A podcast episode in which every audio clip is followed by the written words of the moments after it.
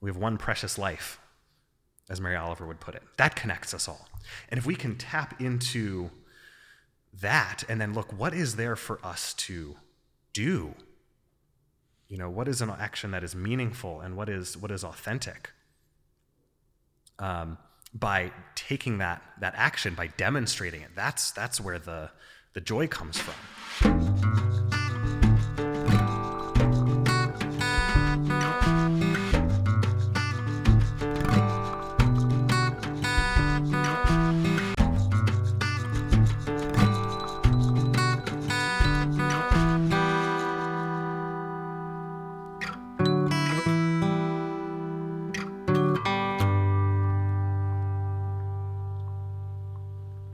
Happy Friday, everyone. Welcome to Movement Matters, a real wellness podcast with Colin and Diana. Today, you'll be hearing from us speaking with Seth Bush. Seth is many things, um, and I'd love to tell you. uh, You'll hear a little bit about how I met Seth a long time ago at a coffee shop, um, the old Zen Den. But Seth is one of the founders. I'm looking at him to give me a nod. Founders is accurate. Yep. For the Radical Support Collective. Um, they he is one of three that uh, runs this wonderful collective, and they are a group of they call themselves change makers, and they all Seth. We might as well just acknowledge you're here. You can say hi. Hello. They all are life coaches. Yep. Yep. Okay.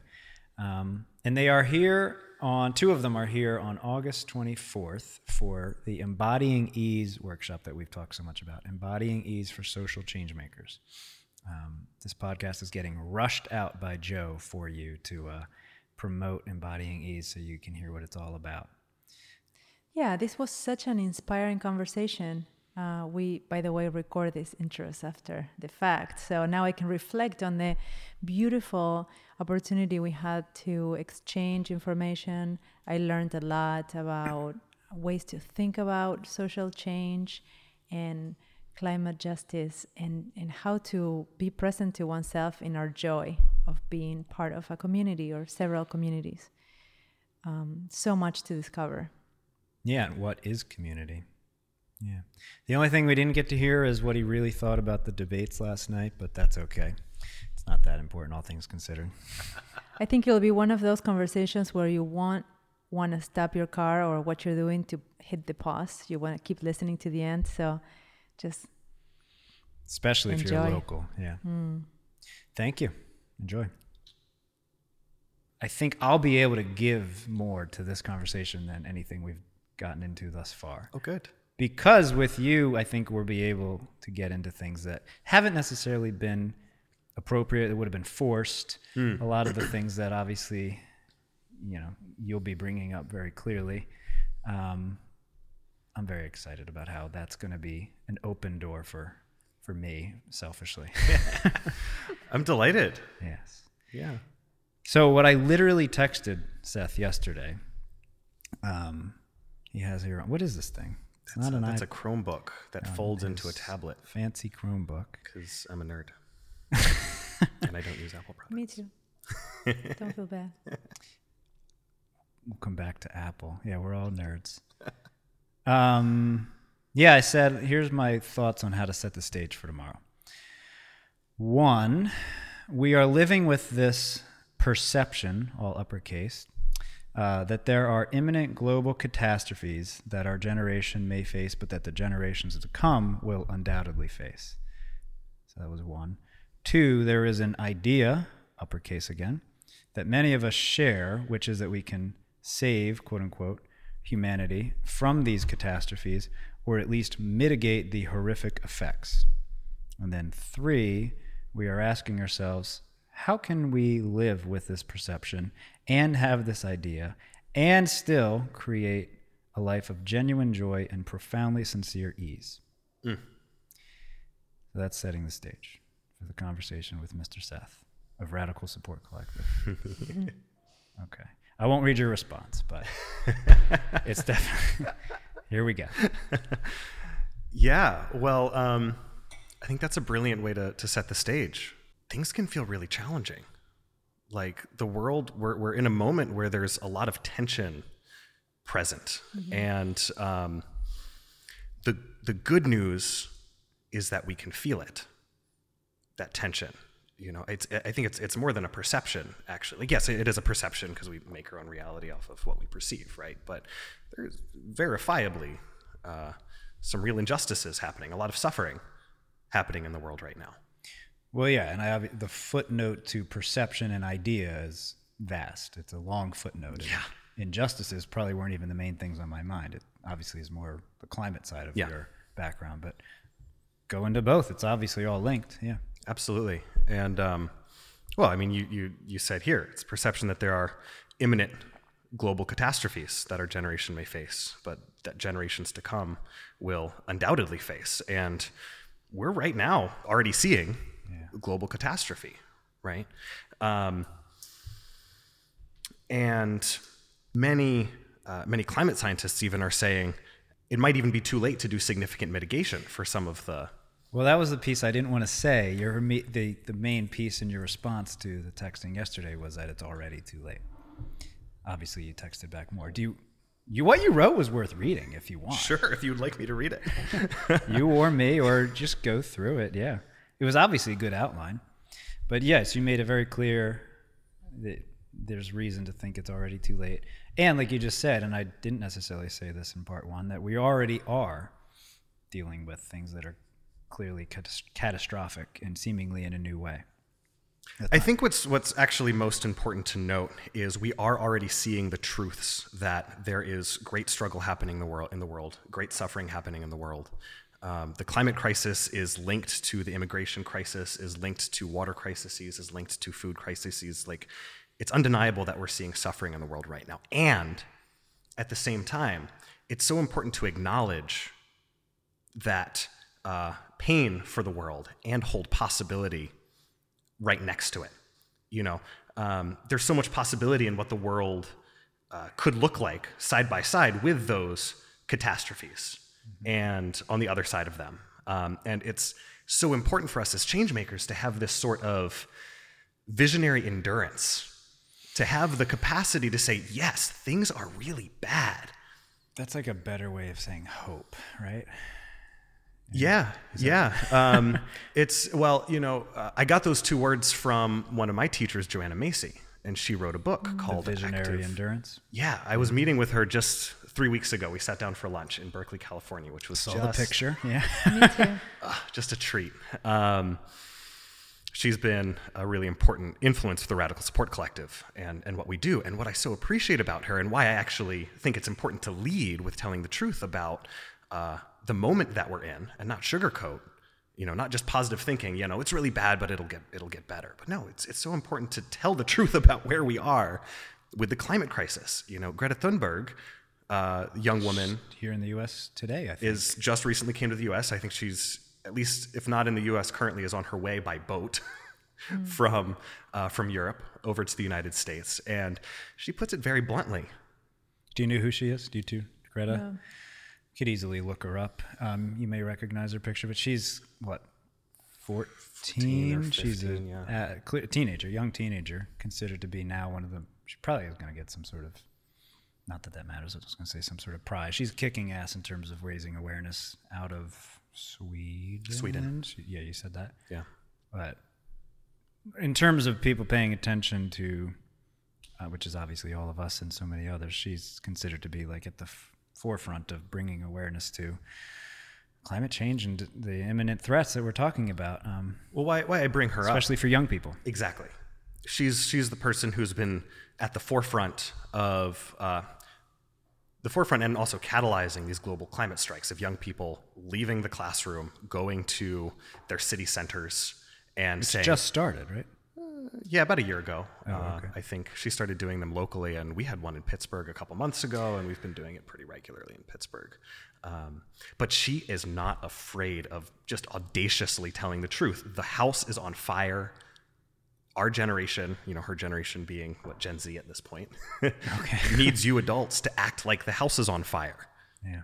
you know um, and it's so important i just i so appreciate her her audacity and what keeps her going and so many other successful change makers is um, that capacity to have that visionary endurance to say, yes, it is really bad right now, but we can even we can so often get lost in despair when we talk about how heavy things are. When we look at the border, when we look at uh, I was hearing about Ebola starting to, uh, you know, uh, creep in and, and, really take root again in, in Africa right now. Like, oh my gosh, my brain can just go into all sorts of despair. I watched the debates last night. If there's anything, the presidential debates, if there's anything to, you know, kick up a despair fit, mm-hmm. it's watching politics. It's paying attention to the news, right?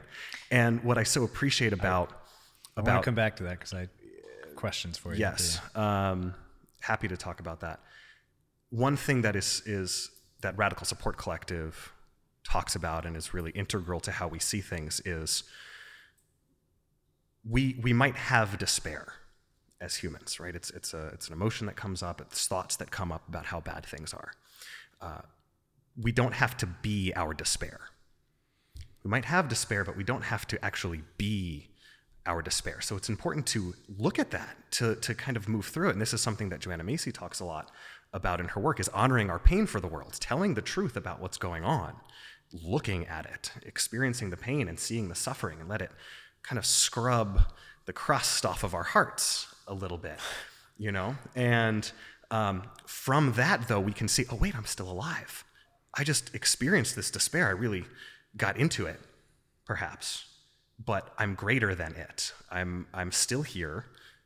You know, that voice of worry and doubt might say, don't even look at it because you'll die, right, if you look at it. Um, and when you go through that, there's that capacity then to see with new eyes, is also what Joanna Macy says. That's part of her spiral of the work that reconnects is, you know, name what you're grateful for, honor your pain for the world, that enables you to see with, with new eyes and then go forth. And that's the important piece. And that's what I think we're really here to talk about is action. Mm.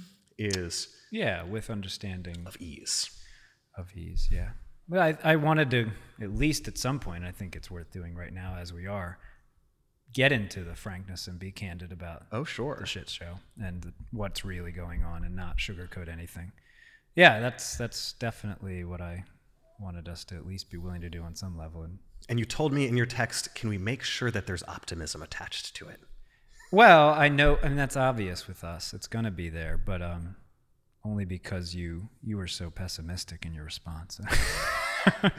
yeah, texts can, you know, uh, wow, texts are so interesting, aren't they? Because on my end, I was smiling as I wrote that. You, that was a joke.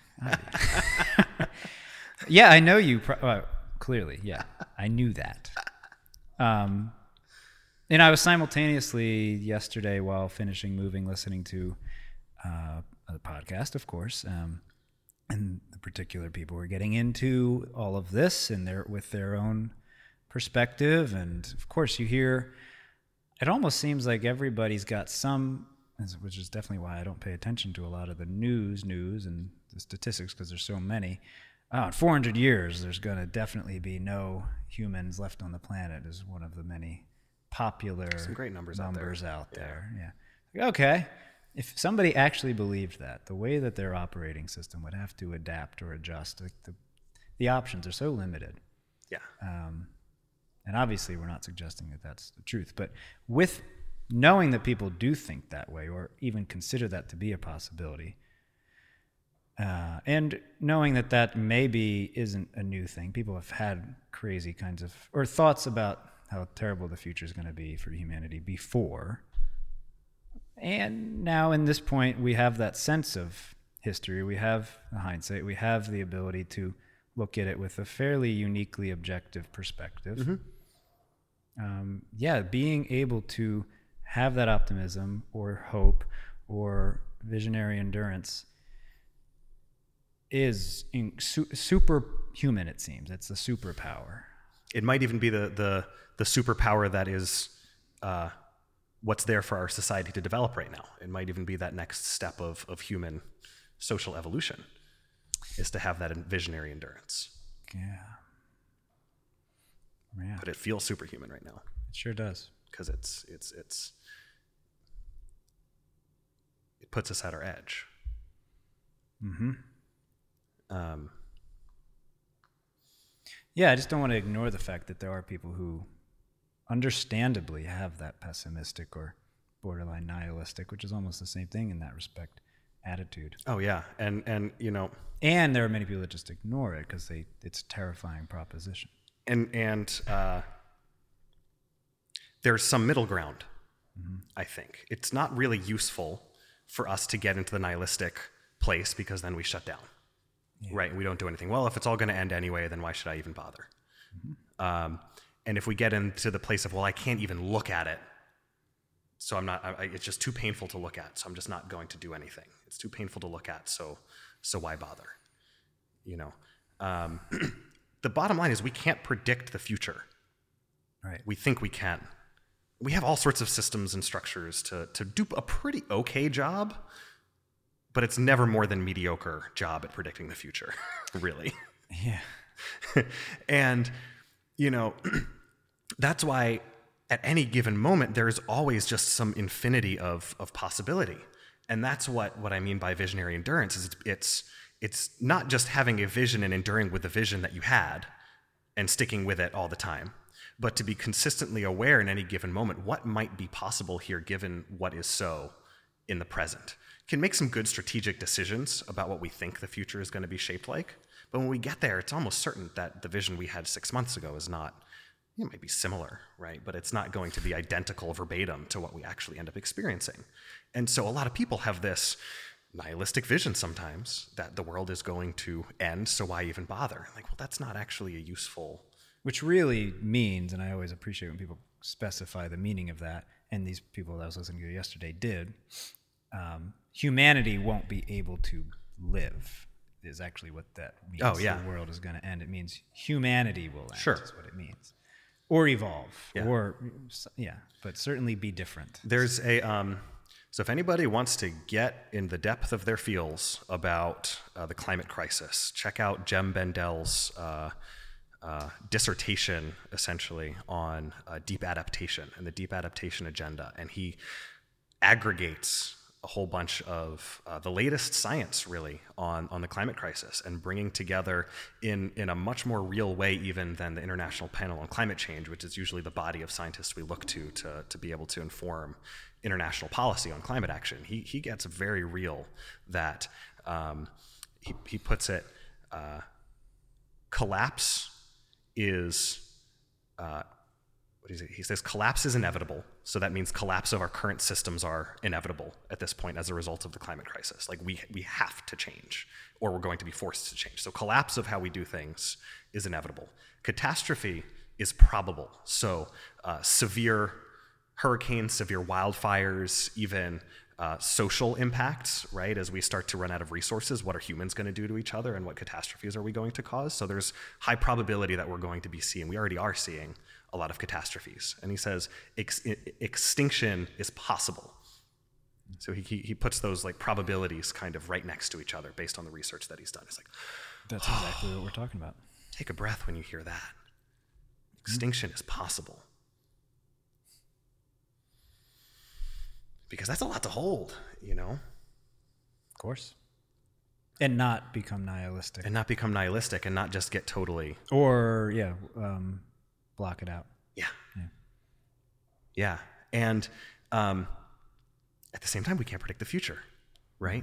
And so it's, it's, it's actually a call for us to be very clear about what is meaningful work right now to uh, what is the work that's that's ours to do to create a world of climate justice and what i mean by climate justice is a world in which everybody is well taken care of even amidst great uncertainty i was talking jo- to joanna macy recently and she was writing a new book and she in her previous book had talked about uh, this thing called the great unraveling and then the great turning. You know, those are kind of the two trajectories that our society could go. And in, in her previous book, she kind of structured it as if those things, one or the other, is going to happen. And the good news is we're already creating the great turning. Great turning is like the new structures that we, we would be creating. That uh, what what comes, you know, uh, instead of collapse that we just create out of what's already there. And when I was most recently talking to her, she was like, "No, collapse is actually necessary right now."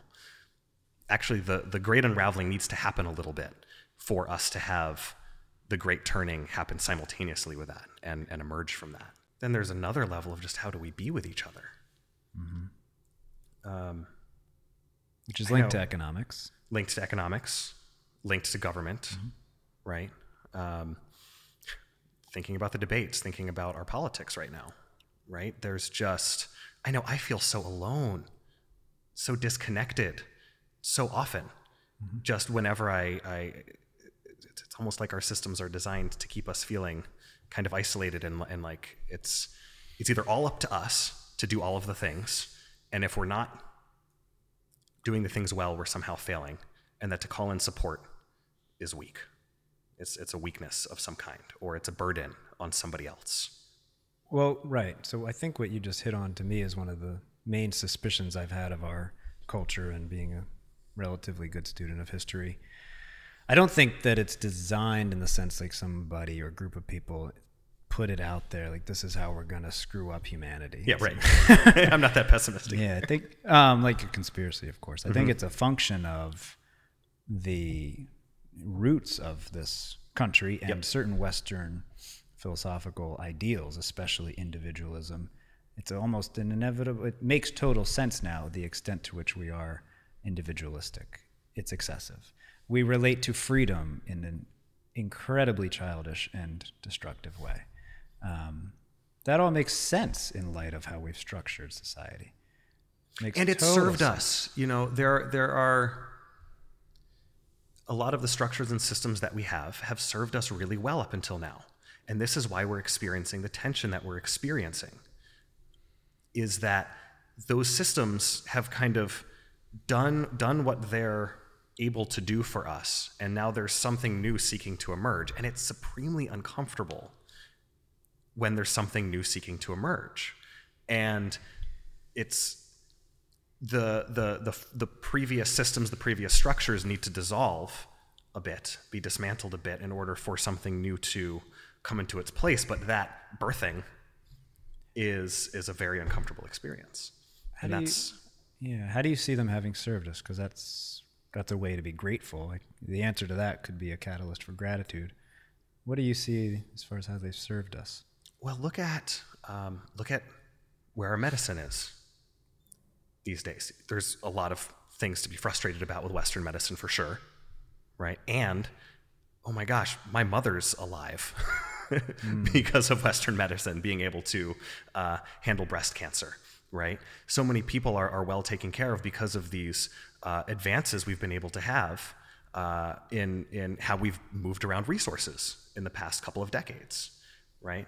Um, there have been, even when you look at, at uh, diplomacy and systems for diplomacy and, and how do we relate to each other intergovernmentally, internationally, there is, we see, of course, a lot on the news about how much you know war and, and stuff there is in Syria and Iraq and Afghanistan. And when you really look at it, there are so many less deaths than there were.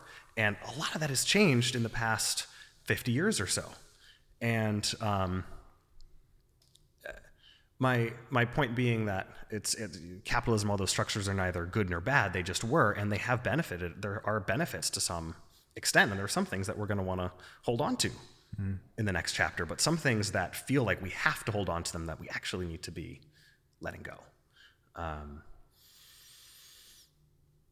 does that answer your question Totally. Yeah, it's good. Yeah, the main answer I would have had for myself is the extent to which we've allowed or we've become a global yeah species. I see that. To me, that's obviously valuable, especially if we want to be a galactic or some version of uh, science fiction that makes sense and is very attractive for good reasons. If we want to go in that direction, we would have to become a global species. And to me, that's the obvious core value of, yeah, the thousands of years of relevant history, becoming a global culture. and even the internet i mean I know we. you, how cool is the internet? Like again, there's there's a, a good and a, and a bad to everything. Like it's it's definitely frustrating when I see people just on their phone and it's it's an has an isolating power. well, people abuse internet. it, take advantage of it, and abuse it. And it's almost like if if there were anything to mirror how the human brain works in terms of connecting people together, it's it's the internet. I mean, the internet creates this immense possibility and capacity for communication and being in community and being connected to one another and sharing ideas and just possibilities that never would have been possible even 20 years ago. And it's it's in a way a, a really beautiful product of of a lot of the systems that have served us well up until this point. And those same systems are in the same way corrupting the internet and, and making it problematic for people. And so there are certain things that we just need to let go in order to uh, really see what is the next level of, of interconnection as a, as a human species. Might mean keeping the internet around, but it, orienting to it and relating to it in a very different way. It might mean, um, yeah, keeping other aspects and other systems around, but orienting to it in a different way. Or uh, speaking about medicine, there have been so many remarkable advances as a result of research in Western medicine and just even how foundation funding has moved and just how even capitalism is structured to be able to move resources to do some, heck, even the pharmaceutical companies, as frustrating as they are, right, have made some really remarkable advances. Antibiotics, period.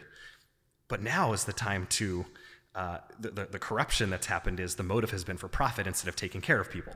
So it's kind of gotten us up to this point where uh, medicine is, or Western medicine systems need to evolve past just making money and having that be the motive to actually legitimately taking care of each other. And it might be time for a both and with other forms of healthcare and medicine that uh, merges in different components than just Western medicine. You know, we get this idea that uh, we have the one right way with Western medicine, and everything else is woo woo and junk. And we know in this alternative, table, alternative, the word yeah, alternative, yeah, yeah.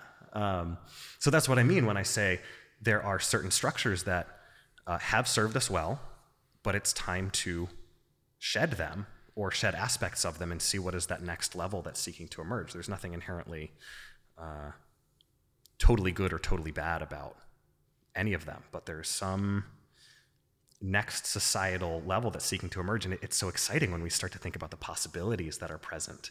Um, even amidst the climate crisis, even amidst great uncertainty, you know, um, what our communities could look like. Yeah, and the let me think for a second, gather my thoughts because it relates to it so obvious relates to embodying ease mm-hmm. in my mind right now, and um, the macro that we're kind of referring to right here is obviously relevant, and I do want to hear more about what you saw in the debates because the legislative component is relevant. Um, I always come back to, which is the piece that I'll possibly be adding or focusing on um, with our workshop coming up. And in general, I think it's what Dan and I primarily are focusing on here, which is the jump ahead to a different structure. To me, there's still going to always be, which is why the question is always there for me, the um, the thinking component has to be addressed. Mm-hmm. What is the viral catalyst? What what is the catalyst that acts like a virus in our psyche that keeps us engaged in a potentially excessively hmm, I don't want to use too many buzzy words, but selfish or egotistical or fearful way. Um, that has deep roots. That has thousands of years of roots. Of, mm. um, and I don't think it's just an evolutionary thing. I think it's something that's gotten worse, and it is reinforced by the obviously by certain cultural norms. But I always just wonder how can that that part be addressed better mm. in the meantime. Well, this uh, what were you going to say? Knowing that it needs to be both. It needs to be the the sense of the macro, changing those those things that need to be changed or need to collapse, but without also addressing that internal component, so to speak, inner, if you will, um, the psychological to try to oversimplify it. It's not going to be different. The future won't be different without addressing that, or mm. s- whatever that word addressing means. Well, there's um, there are a lot of pieces there in, in, in what you just said, and um, what I'm what's coming to, to my mind first is actually very connected to, you know, we're leading this workshop called Embodying Ease for Social Change Makers, right? And as social change makers, we tend to have big, audacious visions.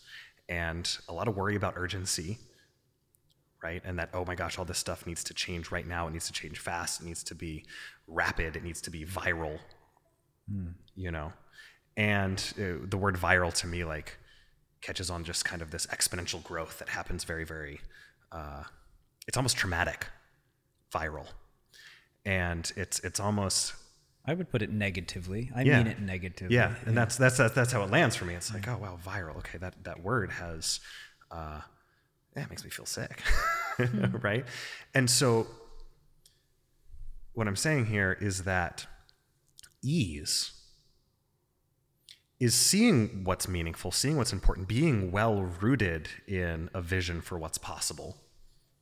Right? Just being very aware that the way things are going right now are not, if we keep doing it this way, there's going to be quite a bit of cost. There already is. And having a vision for what could emerge side by side with that, but not uh, immediately going to jump off the high dive first. Like saying, okay, well, I need to make a big splash, so let me jump off the high dive, and I've never actually dived before in my life. Well, what's liable to happen? You're going to have a belly flop and possibly really hurt yourself, right? Because you're moving at that speed when you hit when you hit the water. Ease is still being very clear that it's important to do something and being clear in the vision and being clear on on where you're headed, getting into the water, right? Uh, but if you, you've never done it before, if you're just kind of getting into it, it's it's when you step into the water, it almost receives you. And you can actually do the same work that's ahead of you, but do it one small, sweet step at a time. And that's what we'll be looking at in, in, in the workshop is a really important component. But that my point is we can make big, audacious, visionary change, and we can do it with ease by taking small, sweet steps every every piece of the way, by not needing to run headlong into it, because that's actually how we end up struggling and hurting ourselves, and more often than not, actually bouncing back off of that you know imaginary border between our vision for things and uh, for how things could go and physical the physical world. You know, if we run into it headlong, we're, we're liable just to bounce right off of it if we experience some struggle. And so, tying this all together, it's so important to, as changemakers, be very clear about what's important to us, what's what's up. Be very uh, in touch with the, the the pain and suffering that's in the world. Be real about the climate crisis. Be real about all the intersecting components. Have a bold, audacious vision, and take small, sweet steps to make that happen, so that they're sustainable, so that they're doable, so that we can bring people along with us, and that so, so that we can be well nourished as we show up for the other people in our lives. Bring people with us, you know. Um, by saying, hey, you know, you don't have to lock yourself to a pipeline to make a difference yet. Maybe maybe you will get there someday if that's important to you. Right? But come along with me right now. Like let's let's go take a look at this together and just take one one small step. I have something to show you. That was the context of we when we met at that coffee shop. It We literally met a group of young pe- younger people who were on their way to Uh, North Dakota. North Dakota. I couldn't remember south or north. So support the water protectors at the Dakota Access Pipeline. hmm Yep. I think it's great that a lot of the words that I put in my notes just popped in. So, in, in a way, you just answer the questions that I had. but I just want to make the point uh, for me, this big difference be- between activism and the sustainable change making, right? The, the model also needs to change. Hmm. That how do we protest or what do we do about it needs to change because obviously it hasn't worked Yep. Um, but also there's a skill that I realize it's needed, which is self-organizing hmm. skill, and it comes with a great deal of education. So you just spoke about all that right now, and I just want to emphasize, yeah, the, it seems to be that without this self-organizing skill, we're gonna repeat an old model that didn't work. What do you mean by self-organizing? She means exactly what I was getting at, but you're saying it in a better. I like the way you're saying it. Yeah. I mean that what you are doing in this workshop is is, is t- teaching, learning, and teaching how to self-organize. Yes. Which means create awareness by looking at the facts with new eyes, with a fresh attitude of gratitude and and um, optimism, mm-hmm. and then learning how to identify what's needed to, to, to make the shift, lear, learn the skill, and put it in practice. But that, that's a lot of self organizing because if you don't self organize, somebody else has to come and tell you what to do. Mm, mm-hmm. So that's the dictatorship, that's the model that we don't want and it hasn't worked. Right? So so that takes a lot of maturity to be able to self organize because it's not mom and dad are going to show you how it's done. No one has been able to do it. We're figuring it out. Yep. And the, the we there is important too. Mm-hmm. So it's it's having the awareness and attentiveness of of what what's going on for me in internally. Like where where are my stopping points? What what worries and doubts am I getting caught up in and actually expending way too much energy, right? Uh, and at what point is it time to call in support?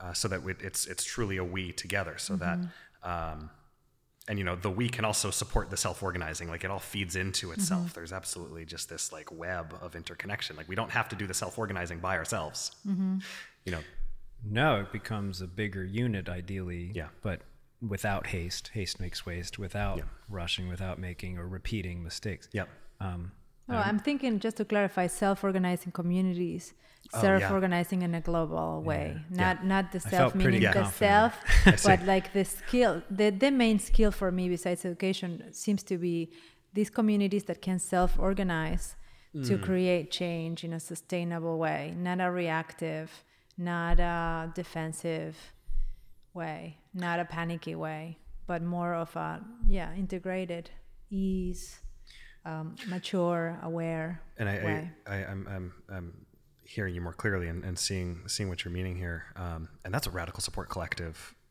is really all about yeah. It is what embodying ease is all is about. all about For sure. Um, what is it? Just clar- a clarifying question to make sure that, even though I think I know we're on the same page about it, and just put it in different terms. Hypothetically, we've changed the world. Everything's better. Everything that needed to collapse, collapsed. Everything that needed to um, shift, shift. But we haven't organized ourselves, even as individuals, let alone as a, a bigger community or village or what have you. Um, we're gonna have to do that. Uh, Like, like a bunch of. It, it's such a fantasy to think, obviously, like, oh, great, we took care of all this stuff around us. We've changed the, uh, even the legislation is different. But holy moly, we are not. We don't feel good. We need to do what we need to do to feel good. I think for me, the fundamental question is recognizing, like I just said, it's a fantasy. Can we even really move forward, even if the legislation improved, which would be a great freaking benefit? Like, th- it would be wonderful, which is why we do need to get into the politics. But it it's not worth dwelling on that at the moment.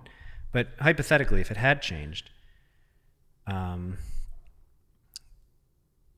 how, like Diana wrote, sustainable, but even how possible is it for the world to be a better place if we haven't addressed our own individual and smaller unit, um, even tribal, may, maybe, issues? And to me, the answer is of course, there's nothing that's going to really change if we don't look at ourselves. Kind of duh, but not obviously duh to some.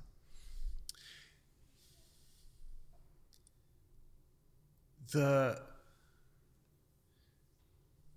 so what what me and, and my team at radical support collective have been really seeing uh, we have between us decades of grassroots organizing experience we were trained all in a pretty particular way of, of how do you do community organizing work right that when we actually go back and look at it we see is very rooted in urgency we're trained to make people experience some urgency so that they they act now right?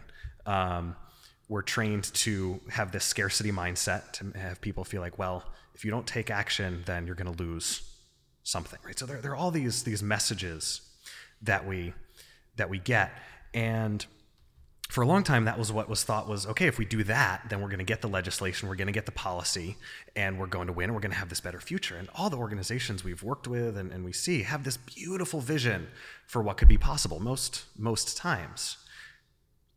And then you ask, well, if you were to keep doing it the way that you're doing it right now with the, the urgency and the scarcity and the comparison, right? Uh, are you actually going to create that world that you want to live in. And it's like, oh, well, I don't actually want to live in a world where I'm only motivated by urgency and I'm only motivated by comparison and I'm only motivated by scarcity. Uh, but this is how we try to affect change. And when you look at the debate stage, that's most of their messaging is rooted in some worry, you know, some, you know, some worry that we're not going to have enough, whatever it is, right? Um, well, that's what huge. would become not going to have enough. Yeah.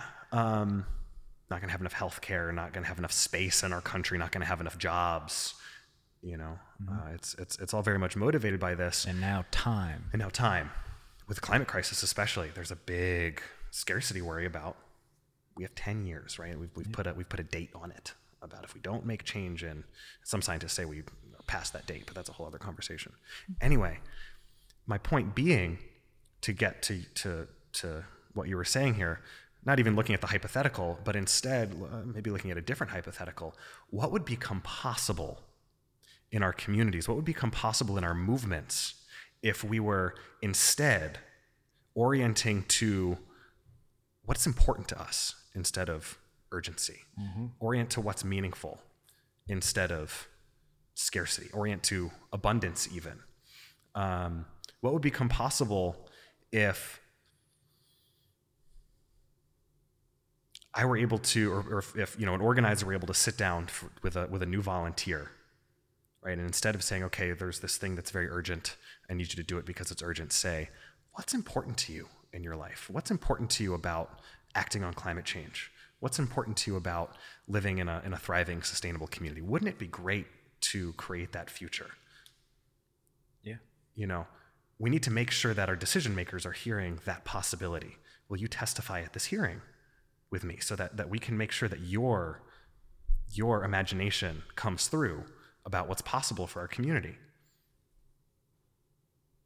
And I don't know, that makes me feel a little bit better than getting all caught up in the when, when, when I I remember being organized, being a volunteer for the first time, and uh, getting the messages of urgency and just like feeling a tightness in my chest.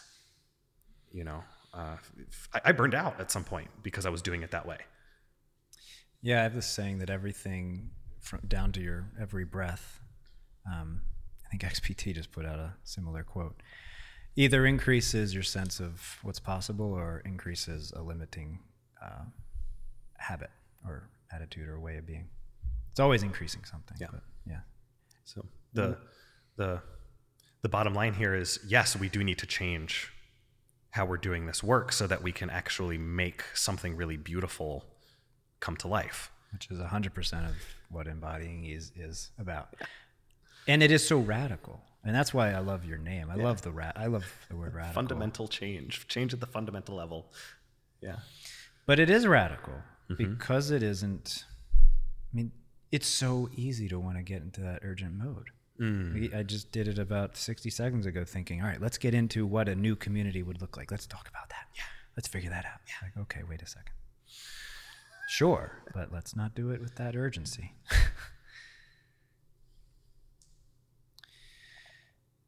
right. What came to me was teaching our kids about it because, again, coming back to how to uh, educate, educate ourselves about what's going on and how to make change in a sustainable way, you can put in like I, uh, I do it all the time. I can't stand my kids like letting the water run. Hmm when they're brushing their teeth or things hmm. like that. Like so little, you know. And and what I what comes out is like there's not an infinite amount of water, you know, like don't waste water, you know. But I don't know if I'm teaching them what to do about it with that sense of urgency and hmm. restraint mm. and sense of lack. Um, that we're going to run out of water if you do that, you know? And you know, it's really interesting with young people in particular. If, if looking at the uh, psychology of it, if we talk about the problems with the environment, the pollution, the scarcity with with people under age 10, that's when they're actually forming their relationship to their environment, forming their relationship to the beauty of the world.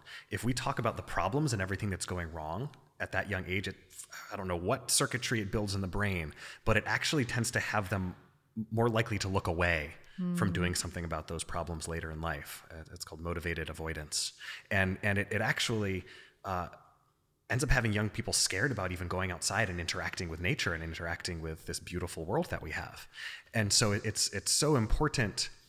Uh, and this is honestly true of adults too. It's not just young people, but the, the science shows like that's that's the age bracket that we need to be very, uh, really pointing to the beauty of the world. And it's like, wow, isn't it so cool? Like how this this water is crisp and clear. Isn't it neat that it doesn't have a, a taste and a and a flavor? Like why do you think that's going on? Like isn't this a precious thing?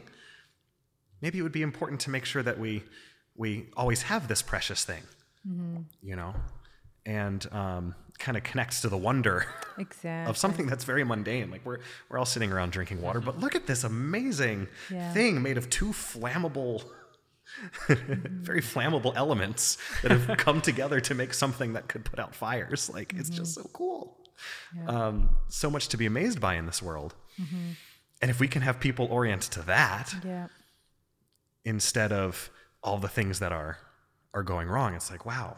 Um, all the crabs that live in it, and the and the, the the fish. And the Well, again, it's oriented towards the abundance Yes. and the and the beauty of it and the gratitude for it that'll make you care for it. And the gratitude is important because once you're grateful for it, you you, you do have this connection and, and wanting to protect it and, and and enjoy it instead of consume it. Yeah. There's like a difference between, you know, enjoyment is almost like a like an uh, an energy in and of itself, and and we can choose to really enjoy something and be be present to it and be engaged with it and, and cherish it or we can just consume it and be very mindless and not not attentive to it it's like i do this with ice cream all the time yeah.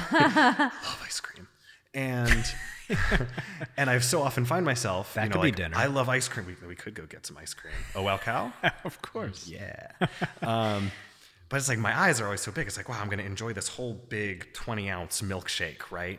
And yeah, I enjoy the first few bites. And at a point, I'm just consuming it. And then I feel awful.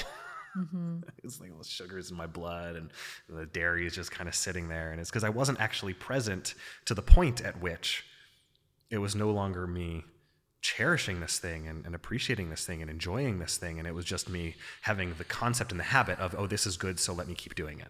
Mm-hmm. And then I consumed it and I feel crummy. And then I'm struggling very in a very real way. Whereas ease, right, would come from being very attentive. We're talking about small sweet steps. Being very attentive to each small, literally uh-huh. sweet spoonful and saying, oh, okay, I've had enough now. Put it aside. We can do that with fossil fuels. We can do that with water. We can do that with, again, it's like fossil fuels. We didn't know what we were doing when we made plastics, and plastics did have, have made so many amazing things possible. And now it's time to let those go because we're causing a lot of harm with extracting fossil fuels. And we actually happen to know how to make a lot of these things without digging up dead dinosaurs anymore. Um, You are a beautiful nerd. I love that flammable, flammable atom Yeah, thing. I love it. and you reminded me of Amy just then so much, right? She's all about the oh wow cow. Our friend Amy Ward Brimmer. yes, Thank you for introducing her to. absolutely. Mm, Yeah, thank really- you. I think we talked about oh wow cow with her a little bit too. Um, the piece that you just I I- a phrase started to form there, which was the I think I said sincere joy. I think I said that very specifically. Um, as is that what I wrote in part three? Genuine. Genuine, genuine yeah. joy. genuine joy, sincere, etc. Profoundly sincere ease. Hmm. Yes, that is the radical. Um, you know, you're a coach. That is almost the t- the teaching or the tool. Almost like living that seems to be the tool, the way of um, presenting another possibility of teaching, of coaching. Yeah. And be, it seems like because the fundamental piece that, and I was just thinking again about MBSR with regard to Amy, Yeah. we continue to come back to, and I do it all the time, even in this thing that we call a gym over there, which sometimes we do things that look like exercise and there's quote unquote fitness, but the need to just slow down is almost always there, if mm. not always there. It's mm-hmm. the thing that is there all the time. Mm-hmm. Slow down, slow mm-hmm. down, slow down. Whatever that whatever your normal version is, you've got to slow it down and continue to slow it down. No matter what. Like with everyone, with everything in every context. And it seems like that is the consistent um, kernel for how to better uh, or more easily find that joy, that sincere joy. And what a ra- that's radical. That's the radical thing right now. And And then have a quote unquote activist or change making way. Which Yeah. I st- I would like to get into how that hypothetical how that does hypothetically occur because I do care about reorganizing our quote unquote towns sure. um, and we talk about the word community and I I don't think that means the same thing to everybody. Oh no. I don't think people know what it means when they say it often. Yeah, I think it's such a nebulous term that has so little meaning and needs to be defined. Yeah, and it's different in different contexts too. Um, So I'm going to pause again. I love it. I'm so appreciating this conversation. Um, uh, well, we can even even look at. I was pondering this morning. What does joy actually mean? Can we call it sincere joy? Or Sure, Or whatever. Yeah. sincere joy, whatever. But uh, you know, even just looking at the like, Well, it's redundant. Yeah, joy. What is joy? It's yeah, redundant. what is what is joy? And a lot of times, I know I tend to go to this place. Oh, it's like being happy. It's being um, exuberant and enthusiastic. It's that feeling when my body feels like, uh, you know, yeah, happy. We tend to kind of equate joy with with happiness. It's just when you have a milkshake. It's just when I have a milkshake. It's like I see that that's joy, right? Um, and I was I was listening to some on being this morning and talking with actually my teammates with Radical Support Collective because this question popped in my head like, wait, what is joy anyway? And um, my my mentor sent me something, and I don't know if it if it loaded. Uh, Joy's right there. Something yeah. else? Yeah, no. Um, really, the, the bottom line and what, what he was saying is, is joy is being in touch with that sense of engagement with life. So joy is not, not just happiness, but it's actually uh, being very engaged with that which connects all of us. Some would call that the formless substance. Some would call it the oneness. Some would might call it God. Some might call it uh, spirit. Right? Um, Quakers might call it the inner light. You know, I come from a Quaker faith tradition, as does Amy. Um, and joy is being very. Um, we need to pause? No, sir. Dan, I was stepping on my cord. Oh, okay. I was trying to figure out how to get it out. no, we're good. I was getting pulled down. I was like, wait a second. It's never happened. I saw you. I saw you struggling over there. I was Yeah, like, it's oh. like uh, Yeah. Colin is feeling himself. All right, cool. Sorry. It was just the cord. Just the cord. Sorry. Go on. Yes. Joy is Um, well, I, I was I was looking at this uh, this one definition of it from a website called Joyality that just like really resonated with me, and they, they said the word happiness comes from happenstance. It is something that happens and then is gone. It is dependent on circumstance. You know, joy is a an emotion. It's it's a feeling that comes up, and if we try to like or yeah, happiness is an emotion and a feeling that comes up, and then it's kind of fleeting. And if we try to chase it, we end up actually struggling more often than not. But joy is something altogether different, they say. They say once joy enters a person, it never leaves. It's always accessible to us in the recesses of our hearts and our souls, even if we do not feel joyful in any given moment. This is because joy is part of the eternal, it's one of the core energies of existence. Um, the joy in me is connected to the joy in you. And I think that has so much bearing on our change making work.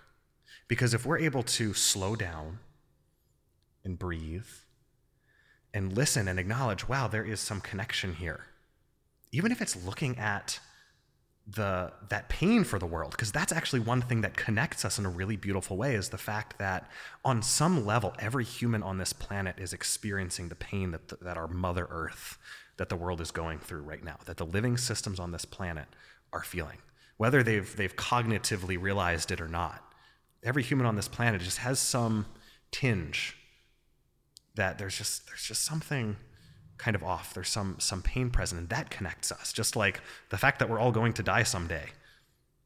We have one precious life, as Mary Oliver would put it. That connects us all.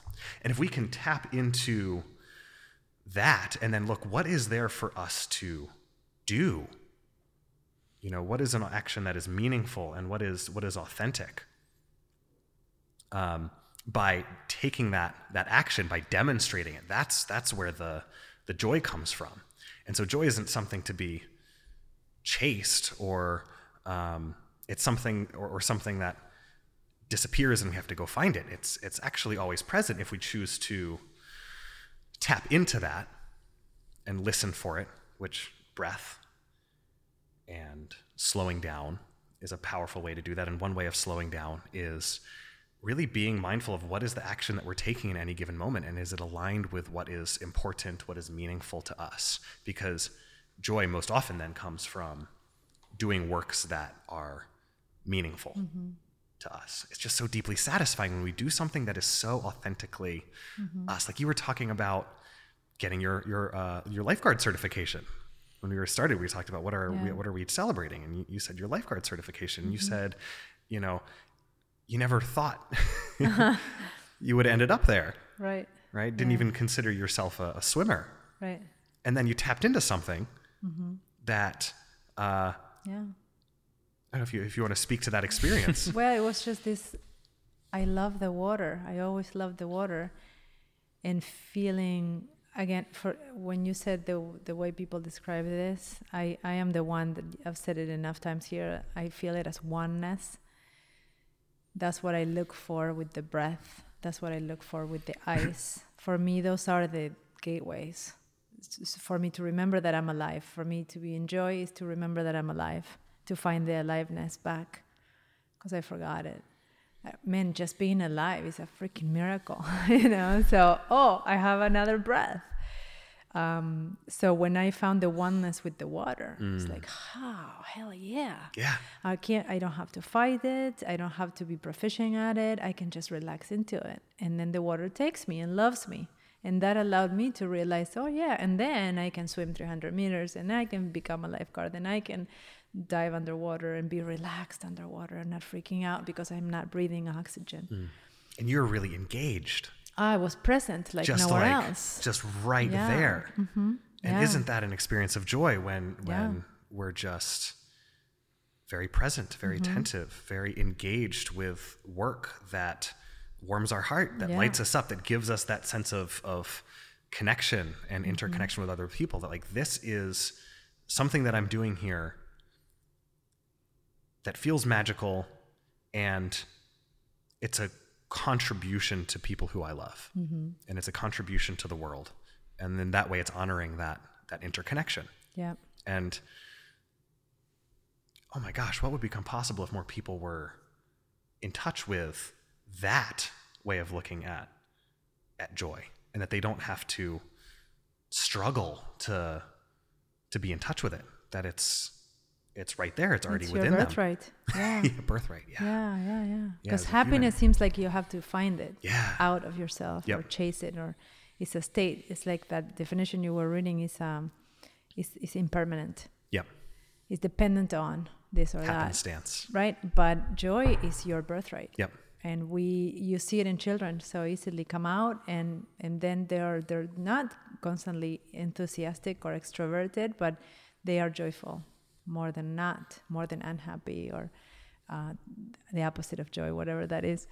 Um, I think I want to add one more piece because I, I love the um, slowing down and attention to the breath seems to be the easiest way to anchor into that um, state. For me, joy is a state of being. And uh, the other piece I would like to add is um, what I tend to call single tasking, right?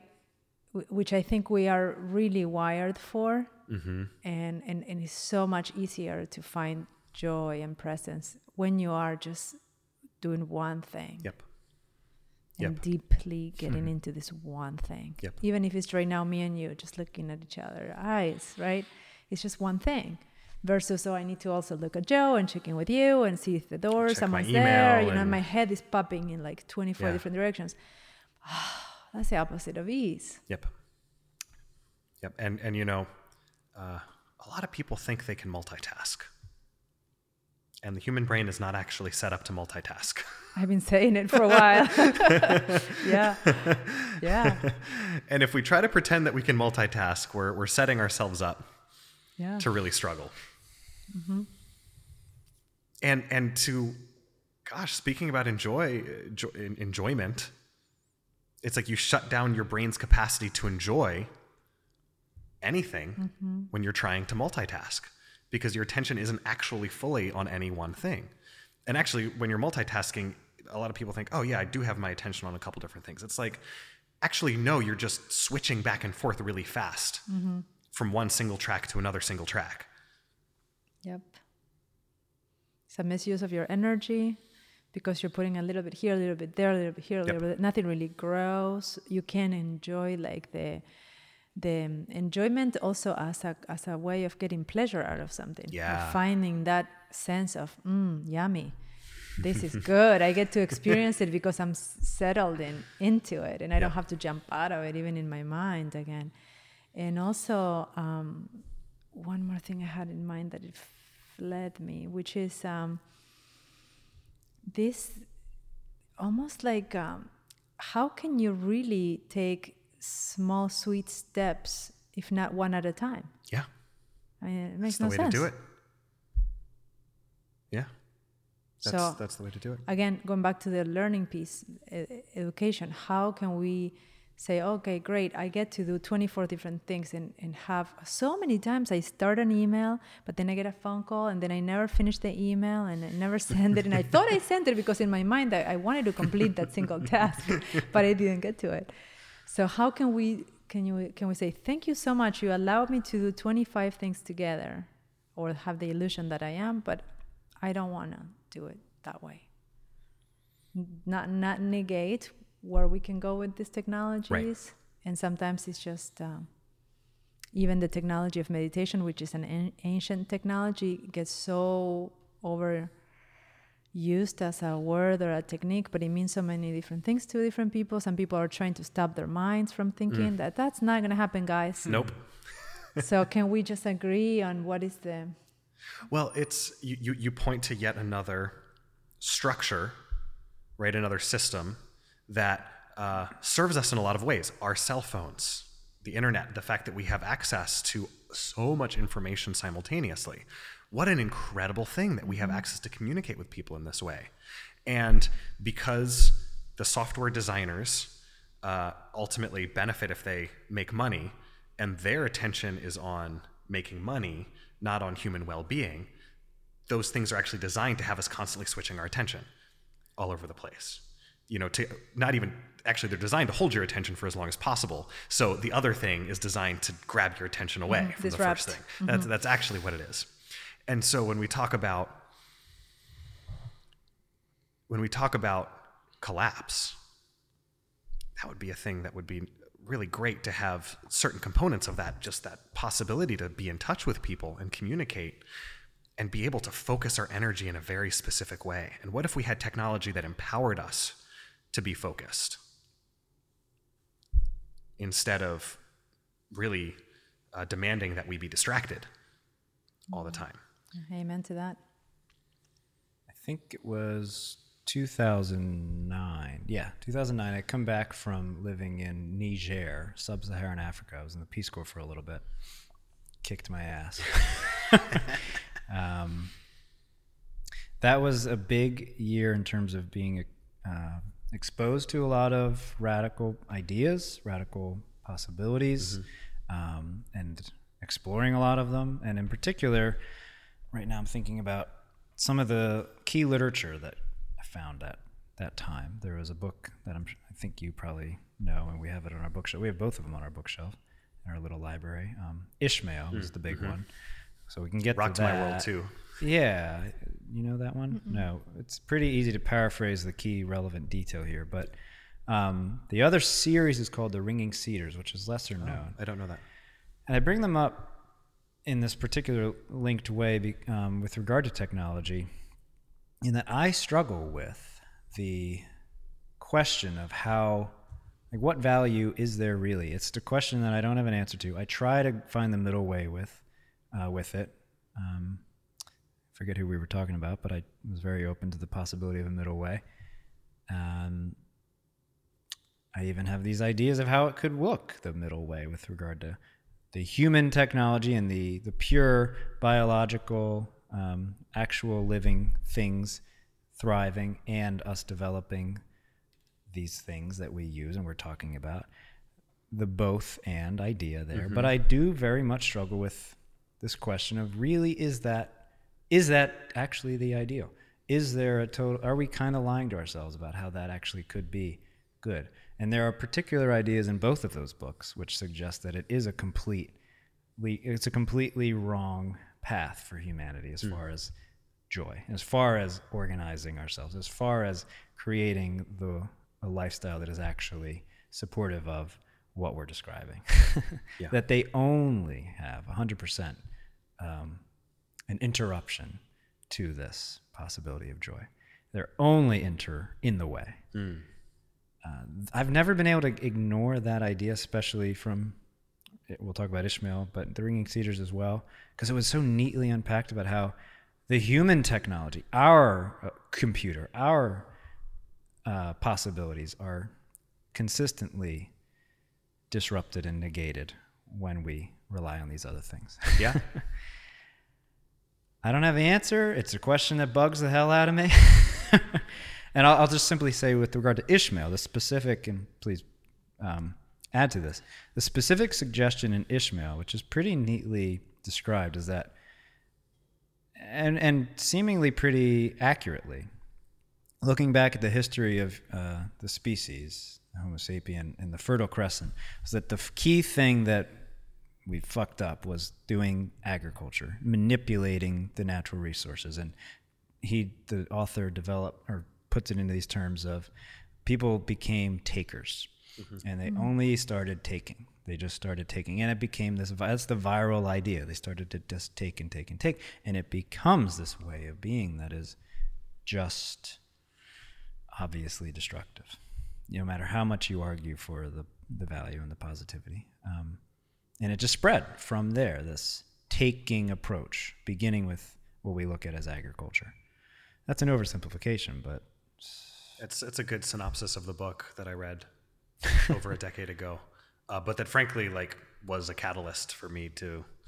I was studying electrical engineering in college, thinking. I I ultimately, you know, when I left college, I was getting solicited by nuclear engineering firms, being like, you know, come work for us in our nuclear power plants, that sort of thing.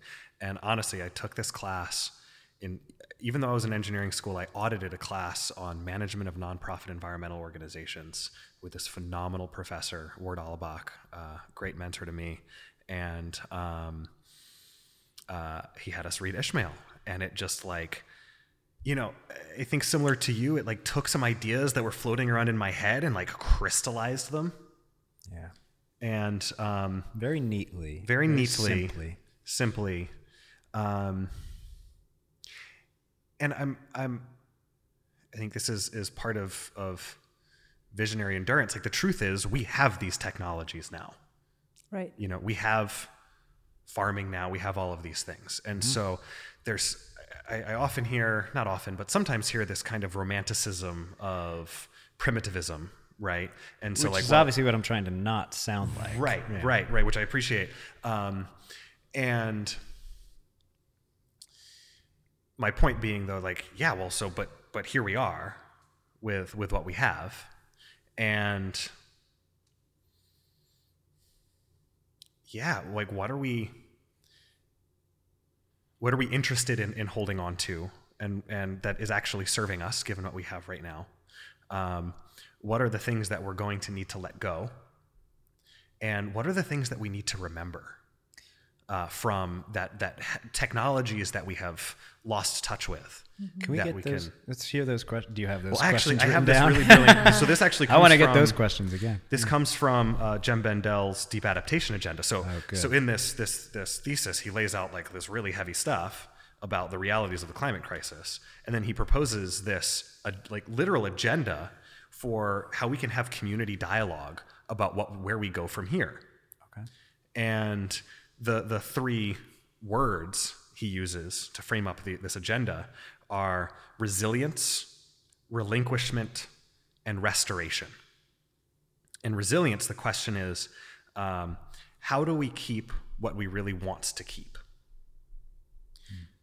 Relinquishment is what do we need to let go of in order to not make matters worse? And restoration, what can we bring back to help us with the coming difficulties and tragedies? And he even invites communities that haven't talked too much about climate change to, to ask these questions of themselves. Uh, you know, to have just very real, frank dialogue and, and conversation. Um, and so, in that frame, taking kind of the Ishmael framework of of giving and, and taking, naming where we're at right now, and that we're not just going to snap our fingers and totally dissolve everything overnight. Nor do I want that to happen, because the only way that's going to happen is really severe catastrophe. That I'm I'm more, much more interested in this shift and change happening on a slower time scale. Let me put it that way. if it happens really fast, it'll be traumatic.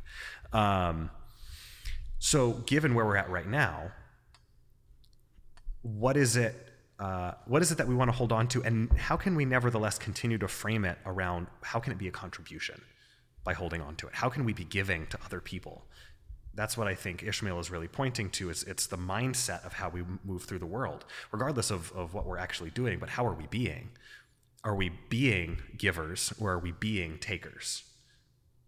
And I'm much more interested in being a giver, as I think we all are um, and seeing okay how can we what is there for us to yeah what, what is it that we want to hold on to?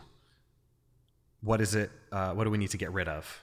And what can we bring back? And, and all the time being loo- looking at that joy that comes from making a meaningful contribution um, through all of it. And that's how i think we stay tapped into that joy even as we're looking at and working through some really really heavy stuff is consistently looking at what is in what way can we be a contribution here That gets to a beautiful point that I was gonna make earlier and then I forgot, which is, hey, there's gotta be some agreement onto this, right? Because if you're talking about making such tremendous shift, um, the conversation needs to be open to find agreement and maybe negotiation even to what is right? Because obviously there's going to be a bunch of people on the other end of the spectrum here Yep.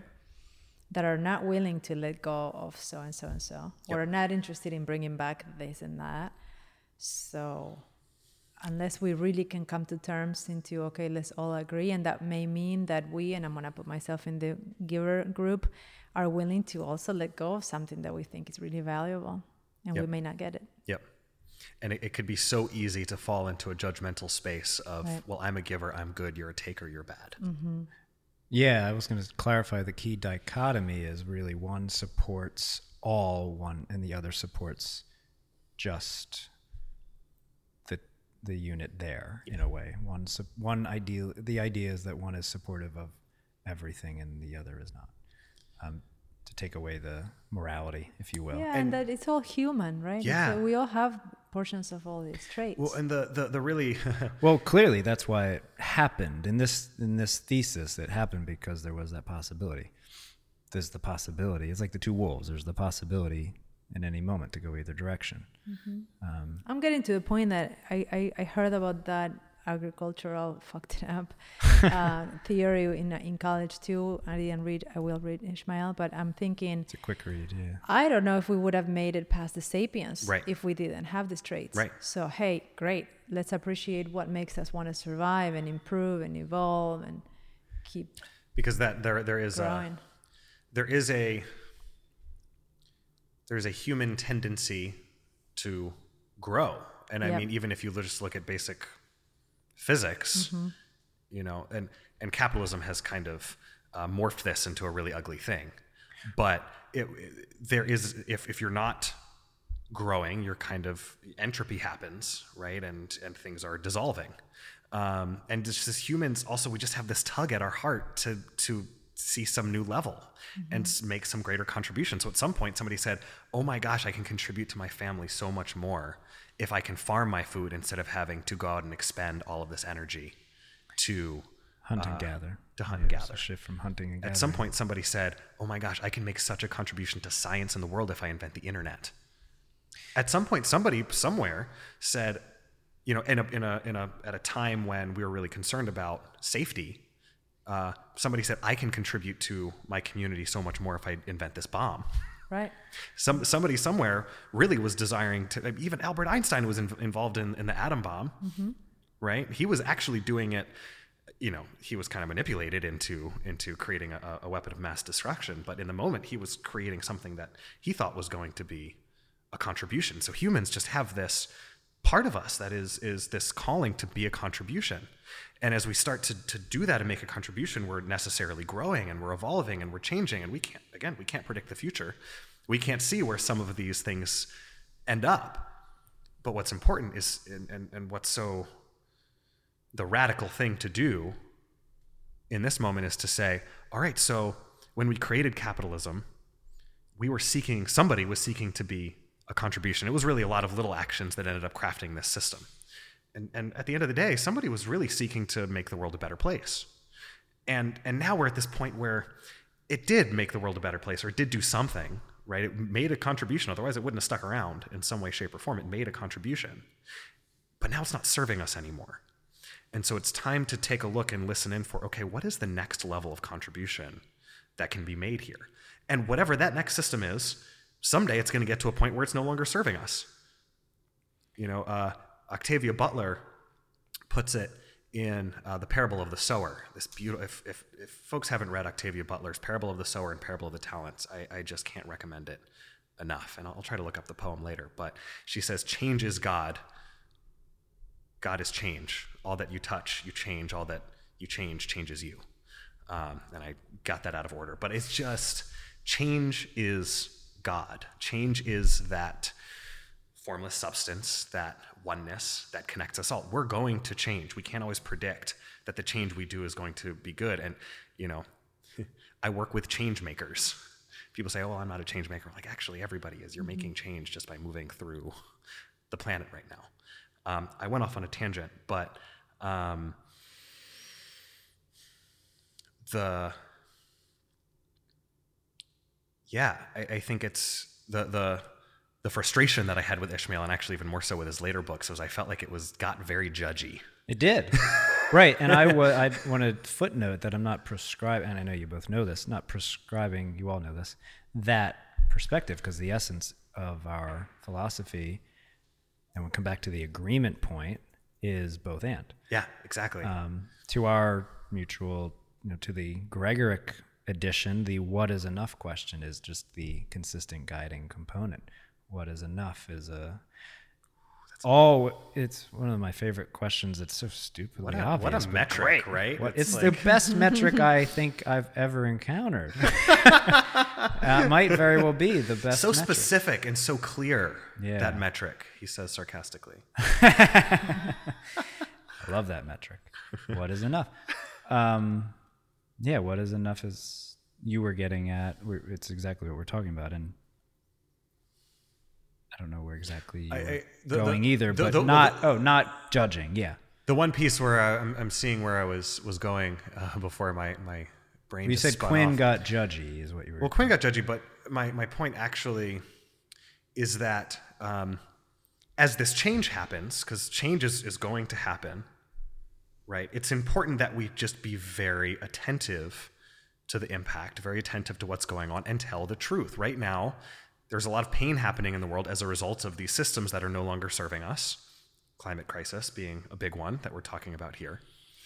And it's just so important to, like, yeah, it's hard to look at, need to lean into the grief of looking at it so we can tell the, the, the bold truth about what's going on and say, okay, this is no longer serving us. And no need to like analyze it too deeply or get too caught up in it, but say, okay, what are we more interested in putting our attention on now? Naming that this is no longer serving us, recognizing that change happens and change is a necessary part of existing in this universe. So, how is it that we want to shape change? Mm-hmm. Exactly. Shape, guide, all exactly. The the action. What are the actions? And it does hinge upon agreements. It has to hinge upon agreements, or else it's chaos. It's not, or even yeah, it's chaos, which is I think what we are in now. I I think we do live in essentially an organized state of chaos. Oh, sure. Okay, so recognizing that we need to look at it and talk about it with authenticity and not take away the anger, the pain that comes from looking at it in the eye.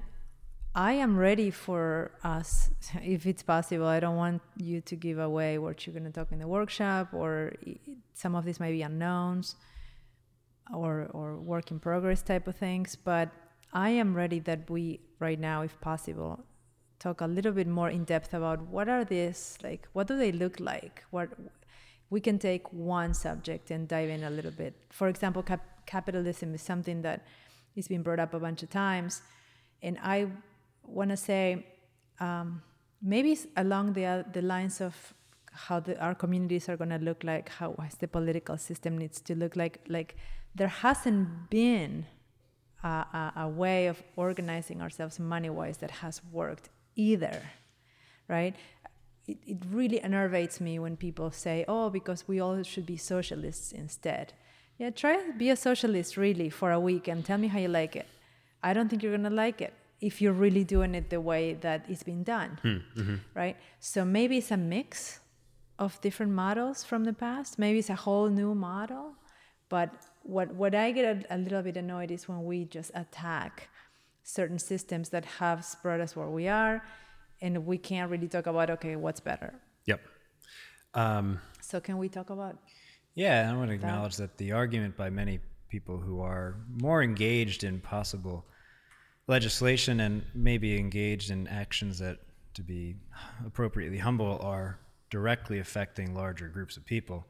Obviously, they take the position that we do already have a mix called democratic socialism, and that going yeah too far in the socialist direction is just another extreme. Um, the idea with I think the key critique of capitalism is um, what's the phrase? Unbridled capitalism is the phrase that that's the key consistent problem. But I hear from intelligent people, which allows for the excess that we deal with. Like you were saying, capitalism had like everything. There was a a need somebody was trying to meet and fill, and the roots are to make the world a better place. It's just like anything, you can go too far. Hence, what is enough?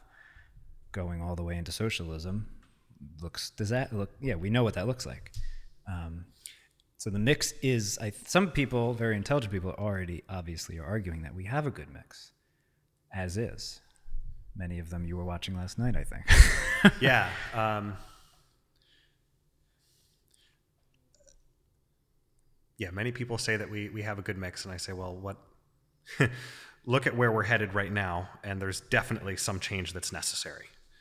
And I don't think any one person or even any political party has an answer for anybody, really, has an answer for a system that's going to perf- be perfect and work and be great and utopian. Uh, that would be nice if we mm. had. wouldn't it be great if we just had mm-hmm. a had some manual that we found somewhere that just said, "Oh, well, this is how to do it." Great. Yep. You know, well the, closest thing to that root was rooted in the obviously unwelcome um, hmm, unpleasantries of industrial london the Sure. communist manifesto emerged out of capitalism in a very uh, selfish and so an unbridled state which And what's amazing is humans' capacity for creativity. it's like we had the Communist Manifesto pop up, we had the Constitution of the United States pop up, which was a radical idea at the time that it was formed, you know, and I don't know, I don't think anybody really knows what is going to be the next system. But it's clear that at this point, if we keep doing things, again, as Greta Thunberg says, we're in a burning house. Something's got to change, right? There's there is there is urgency present. There's just a truth that like there's action that's that's necessary uh, if we want to. Well, that seems like a fundamental agreement to Diana's point. Yes. And not everybody's in agreement, Right. which is a key problem. That is a key problem There's um, enough people not in agreement with that for various reasons. for various reasons, and you know we could could get into those reasons, but um, I guess what I'm saying is. Uh, I'm also interested in what are the solutions instead of just knocking down what's not working.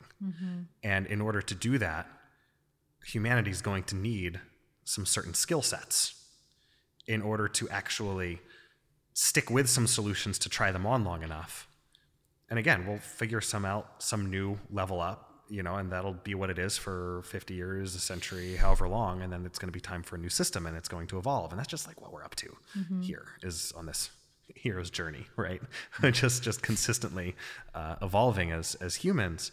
Um, so I, I don't know what the actual uh, next best system is. I don't know if anybody's presented it yet, but what I do know is that there are certain skill sets that we're going to need to achieve a new level of mastery at in order to get to the next level. And one of those skill sets that I was thinking of earlier when we were talking about those questions is how do we be with each other in conflict? in, in a way that we are consistently aligned to the truth that every person in that disagreement, because conflict is healthy and natural, and that's actually where change kind of that tension is where change can can happen. Yeah, it's it's so exactly Yeah. it's so vital. Um, but so often we don't know how to be in conflict with one another in a compassionate way that's actually going to move us forward and, and have us support one another such that we can navigate the discomfort of whatever's next. Um, how can we acknowledge the fundamental truths that everybody in this space is a hero, whole and complete? How can we acknowledge the truth that everybody has hopes and dreams and a desire to make a difference, that contribution, right? Um, how can we acknowledge that everybody in, in, in, the, in the conflict deserves to be treated with dignity and respect and, in fact, has their own answers, right? And that they're a contribution to me right now, even in the way that they're being with me. This is, uh, uh, I have this memorized. It's from um, my teacher, Maria Nemeth, talks about this concept of, of the green lens, a way that, uh, wow, what if we could, what would become possible if we were able to interact with people, have the words that come out, our, out of our mouths match with seeing folks in that way? And again, what we said earlier, we are societally at this moment of intense tension because something incredible is seeking to emerge. That discomfort, that tension. Donald Trump is really just a, uh, he is a mouthpiece for that tension. A lot of people put a lot of, oh, Donald Trump is the problem. No, no, no. He's just really, he's actually the messenger of, of what's up right now. And he's, he's actually pointing to uh, this great tension that's present. Um, and it's going to be really it, it's very uncomfortable to actualize that deten- that, that that tension to actually uh, let it let it move us and conflict is going to come up as we cross that that border from the ordinary into whatever extraordinary thing is next right um, so the capacity to be with one another in conflict when there are different ideas present and listen for what is the authentic thing for the group, for the community, at whatever level you define that, to do next. Um, it's a skill that I'm interested in cultivating. Uh, certainly don't have it down, uh, but I, I think that's um, in order to create whatever that next system is. It's going to be very important that we develop a mastery with being in, with one another in that uh, compassionate way. That's so beautifully said. I want to thank you for being so articulate and precise in your descriptions because it helps me um, put all these ideas into one seizable something that I can hold on to and say, oh, okay, that makes a lot of sense. I can I can wrap my head around that. It reminded me a lot of my teachers. I one of my teachers' words, Russell Delman, and he says, "What if we could just look at one another in the conflict, in the action that you can't make any sense out of it because it doesn't ring true for you, and remember that everyone's just trying to get their basic needs met." And maybe your needs are not my needs, or your way of making those be met are, is not the same. And it takes so much pressure off um, because no, none, maybe some, but most people are not out there trying to hurt me. They No. didn't do that to me. They're Yeah. just trying to get their needs met. Yep. So, and and and they're they're seeking to make a contribution mm-hmm. like why do they want to get their needs met it's it's because they have something to bring forth into this world right yeah. and wow if we could see people in that way what might we be able to to do with one another? And what if we were able to see everyone we interacted with with that hero's heart? You know again a desire to make a difference. Um, and and recognize the humanity in them that they're going to have their own worries and doubts that that kind of have them freaked out. It's like we can forget that sometimes that people are worried that they're going to lose something right? We can forget that people are we're trained in this mode of, of scarcity. In fact we evolved that way because it keeps us safe to be mm-hmm. constantly worried about running out of things or need to be in competition et cetera et cetera. And so we can when we can acknowledge that and say oh yeah that's just how the human brain is wired we can actually be a little bit more compassionate when somebody is disagreeing with us out of some worry of scarcity. It's like oh yeah because your brain's designed that way. Well, that was actually the one main piece worth taking from Quinn's thesis was that that was his idea for how we got to the, yeah, psychologically that was where it started. yeah Yeah. Um, so there is that's the key value I take from that. But regardless of that, um, knowing that we when do you need to end? I'm good. You're good. Oh, okay. We got a half an hour or so. Good. Um, and you're gonna use the sauna, right? I will i'm very much looking forward to it Good. i found that poem by octavia butler by the way if you'd Ooh, like me to read it Yeah. Yeah, let's go to that. Um, so again, Octavia Butler, uh, black woman, science fiction writer, just incredible visionary. Talk about visionary endurance. She she had it. Um, all that you touch, you change. All that you change changes you. The only lasting truth is change. God is change. Amen to that. I remember when I was living at a, the only time I lived at an ashram, living at an ashram, uh, somebody introduced the idea of God to me because I wasn't interested in God. I struggled with the idea of God at the time. This was 2007. He said, think of it as a metaphor for generate, observe, destroy, or generation, observation, destruction. Just this process, this constant process. Huge um, game changing perspective. Yeah, which was a shift or um, a takeoff of the very, you know, a lot of Vedic and uh, Hindu ideas of God as a three part process that is essentially just always there and constant, and Om being a metaphor for that as well. But yeah, God has changed, and and with that, like you're saying, we welcome the new while taking what we can from what has been and what is. We welcome the new, and knowing that we do need to eventually pause this conversation, and there will be obviously more, but knowing we will have to pause it, I I do personally want to. It's maybe what you were trying to get at, Diana. S- explore um, what specific yeah what are the specifics that we aside from or in addition to everything we've said like you just acknowledged about communication and how to ex- literally be in conflict better together and even embrace conflict as just a good thing a good part of life instead of avoiding it Maybe which is obviously a radical shift God speaking through us. yeah, embrace it. And embracing it requires that you don't act in a inherently um, to be dramatic, homicidal, or destroying the other kind of way. It's the idea needs to shift that you're gonna win. Basically, the idea that you're gonna win by destroying the other needs to s- totally yes. shift, which is the essence of why I think people avoid conflict. They're either going to die or they're going to kill. Like, well, wait a second. Something new can emerge, and we need to. Em- that's an idea that needs to be Yeah. fostered. That the conflict can result in a new idea. That takes some real uh, time. People need to get used to that different idea. But other specifics, if we can. Um,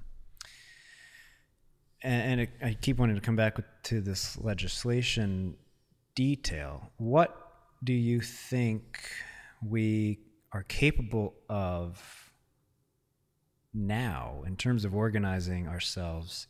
Coming back to this community piece now, what are we capable of um, that will be new? What new, better way is possible now that is relevant regardless of legislation? Anything. Uh, uh, uh, but uh, I don't. I don't have a great answer for that because Fair enough. as a as a as a community organizer, I would say I can't I can't speak to that just by myself. Um, you know, it it it takes. I guess it gets to my question of what community needs to mean. Yeah. And maybe I want it to mean something specific. What does it need to mean? Well, okay. So this is getting into some of the like behind the scenes stuff that Radical Support Collective thinks about, but we don't yet put on our like front facing because we haven't quite chewed it out yet in a way that we feel like we can communicate it effectively. But I'm gonna try. Do it. Um, Spoilers. and so community happens at all sorts of different levels. And um, it happens at the. We, we can talk about, uh, here's one of the, the, the, the fancy words.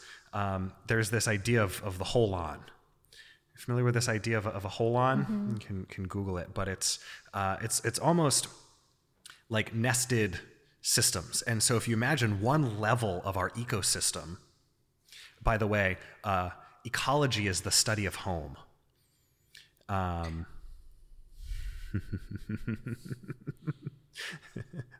fun. Um, and so when we look at, at the various layers of ecology, when we look at different different systems, we have this global ecology, right? That is one level of of community. Is the fact that any one action that I take in some way, shape, or form is going to affect the entirety of this planet, even in a tiny, tiny, tiny, tiny way right? And so there is some level of, of community in that we are all connected on this planet. There's a whole nother layer we could just kind of go into infinity that is connecting us with the solar system into the universe and whatever other living things and just matter and formless substance and we could go down one heck of a rabbit hole thinking about all the different layers but kind of drawing the first oneness, line. yeah. oneness sure. So there's a community at the national level and at this point in human evolution we have a level of community and identity at a national level right? We have a level of community at uh, our city level or our county level, at our uh, town level, at our house, at our neighborhood level, at our house level. We even have a level of community within ourselves. We have these cells that all work together and these muscles that all work together and each one of our cells has these little mitochondria that are in themselves almost these like ecosystems right and so um, we get to define community based on our context on all sorts of different levels. So what I'm excited about for embodying ease is we're kind of gonna we're gonna get to create a new community where people are coming together who some of them might know each other already and some people might not know each other, but we're gonna create a group that's unique. That uh, from this community, um, there's a quote and I'm not remembering who. I believe it's Marshall. Somebody Marshall, a, a great facilitator, says there is a conversation that exists among the people in this room that only the people in this room can have find it. So there's some level of community that exists, um, yeah, in the room that we're going to create for embodying ease, and then those people are going to go home and be part of a different community. Um, at the end of the day, there's some group that exists, and what's really cool when community actually exists, and this is how I would would actually define it, is um, community is when two or more people are coming together and there is some force, some substance that exists between them where they are, are, are entrained and connected in, to each other in some visceral way, almost to the point where This is going to sound crazy, but to the point where uh, you can almost hear each other's thoughts. You ever been in a room? Because humans are very perceptive, you know, just even looking at it at, at a scientific way. Like we give off little tiny physical cues that people are very perceptive and, and can and can read. And so we actually have this amazing power when we come together in community as a group of two or more people that can be at any sort of different level that we choose to be entrained with one another and almost have something that is authentic for the group to do together. And as those groups grow, sometimes it, it requires a different level of skill to be able to listen in to that group mind almost. Um, and really listen in and hear what is the thing for this group to do. But at the end of the day, it's actually one entity, one mind. And the truth is, we're actually connected to all of oneness. And even though we might not be able to feel it or hear it, we are in some level connected to this ecosystem of this planet Earth. That's why we can experience the pain of this planet. Because we're connected to it. It's a really good sign that we're, we're connected to it. We can hear it, we can feel it. Um, and so, yeah, community happens when people come together and see that there is some shared purpose among them and some connect thing that connects them. Um, and that might happen consciously or not. It, it happens on the bus, even. um, I went on a tangent on that one too, because I love tangents. They're they're good tangents. Good. Yeah, I guess. eh, thank you for that. Yeah, thank you. Um, can we? So, all right, this legislation piece I keep bringing up. The, I, the my issue with, or why I bring up legislation is because I personally very much part of my operating system that I witness is I don't want to wait for anything that has to be passed down or some law to change or for some other group of people with quote unquote power to change things so that it can be better. I don't want to wait for that shit. And I don't think we have to for a lot of things. I know we don't have to for a lot. Yeah. Obviously, based on how we've organized ourselves, government's relevant, legislation's relevant, and we can we won't bother wasting time going down the pessimism or anything about government right now. The question, I suppose, a different way of phrasing it is what is, what objectively can we declare anything objectively about how community could be better when two people come together, two or more. We've acknowledged communication and how to relate to conflict, which is a big deal. Um, I just like I, Diana's point about coming up with some agreements, which to me speaks to a possible objectivity that we can declare instead of waiting for others to declare it for us. These are the agreements you're going to play with, or these are the rules. We're not going to wait for others to tell us. Let's. What can we come up with? How can we lead?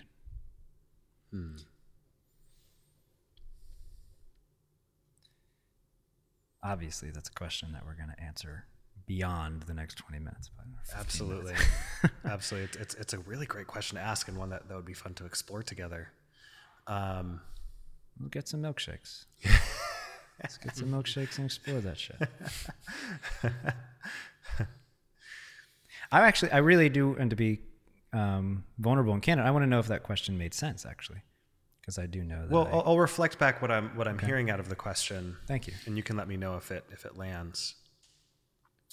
Is that, uh, yeah, don't want to wait for the legislation and, and also might not even trust that the legislation is going to work out. Right? well, yeah, we can only, it may. Yeah. There's reason to think that it could, but regardless, yeah.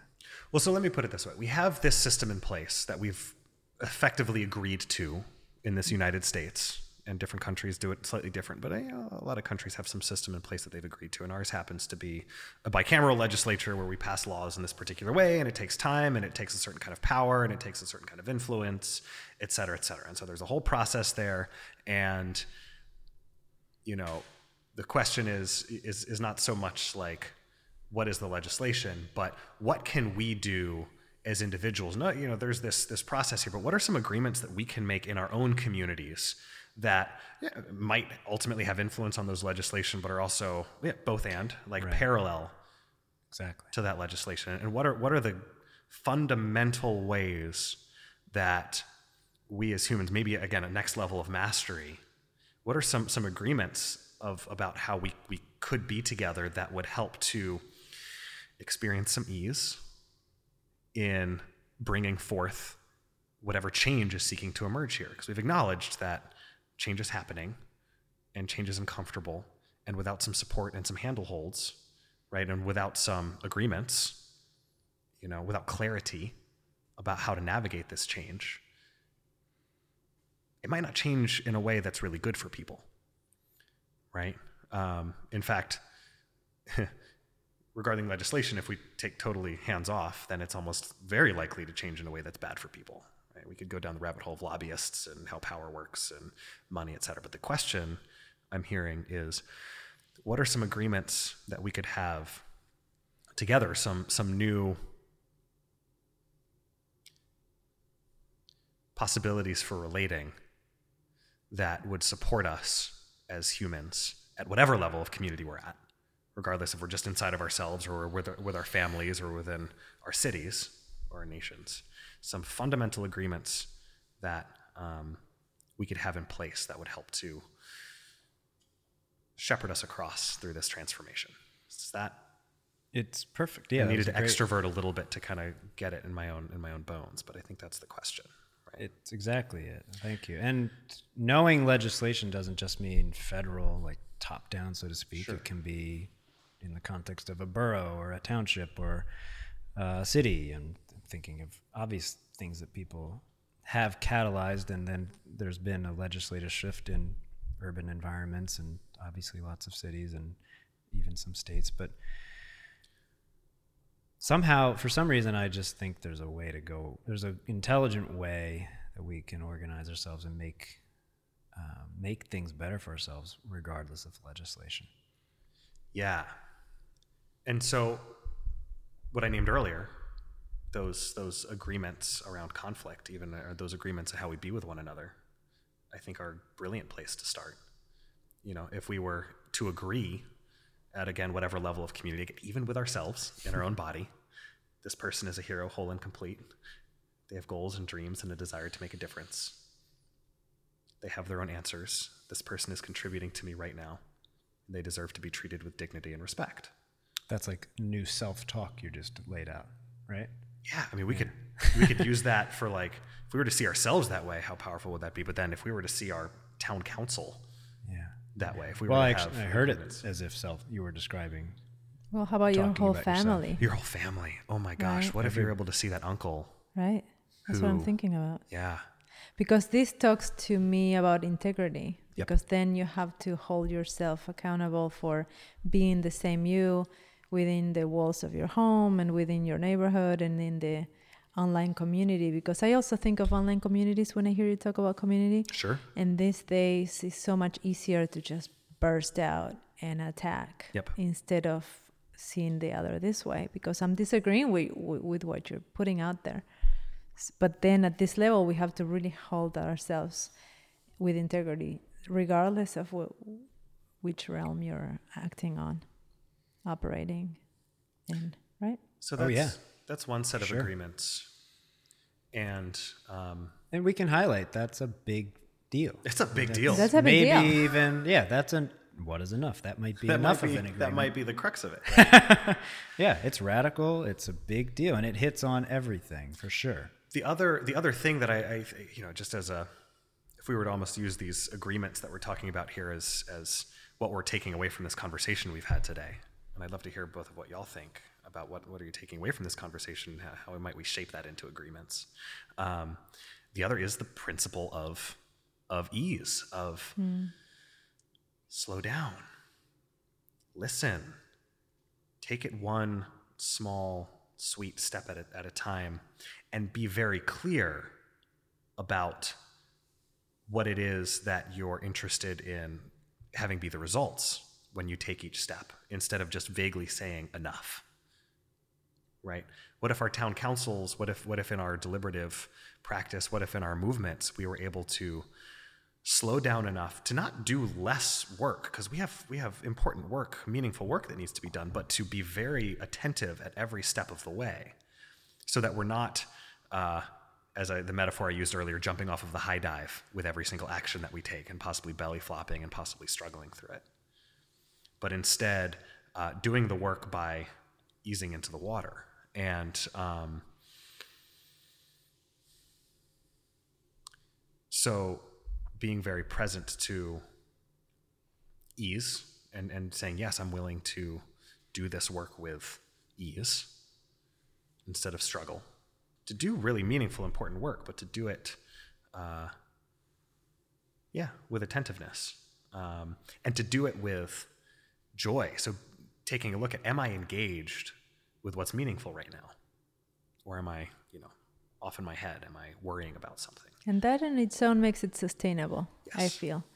When you are connected with it through joy, it, there are more chances that you're going to do it for longer Yes, absolutely. than Absolutely. if, so, oh, a task I need to complete because I said I was going to do it or is the right thing to do, blah, blah, blah. Yep. That's not sustainable.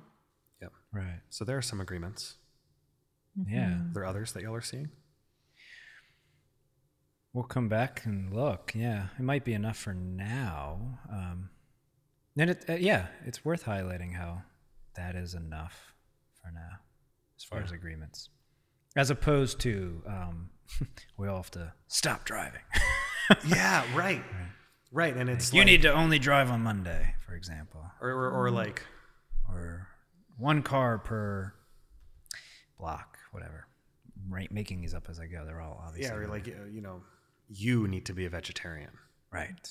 Yeah. Not at all knocking vegetarians. I, I think that's an incredible contribution and, and way of way of being.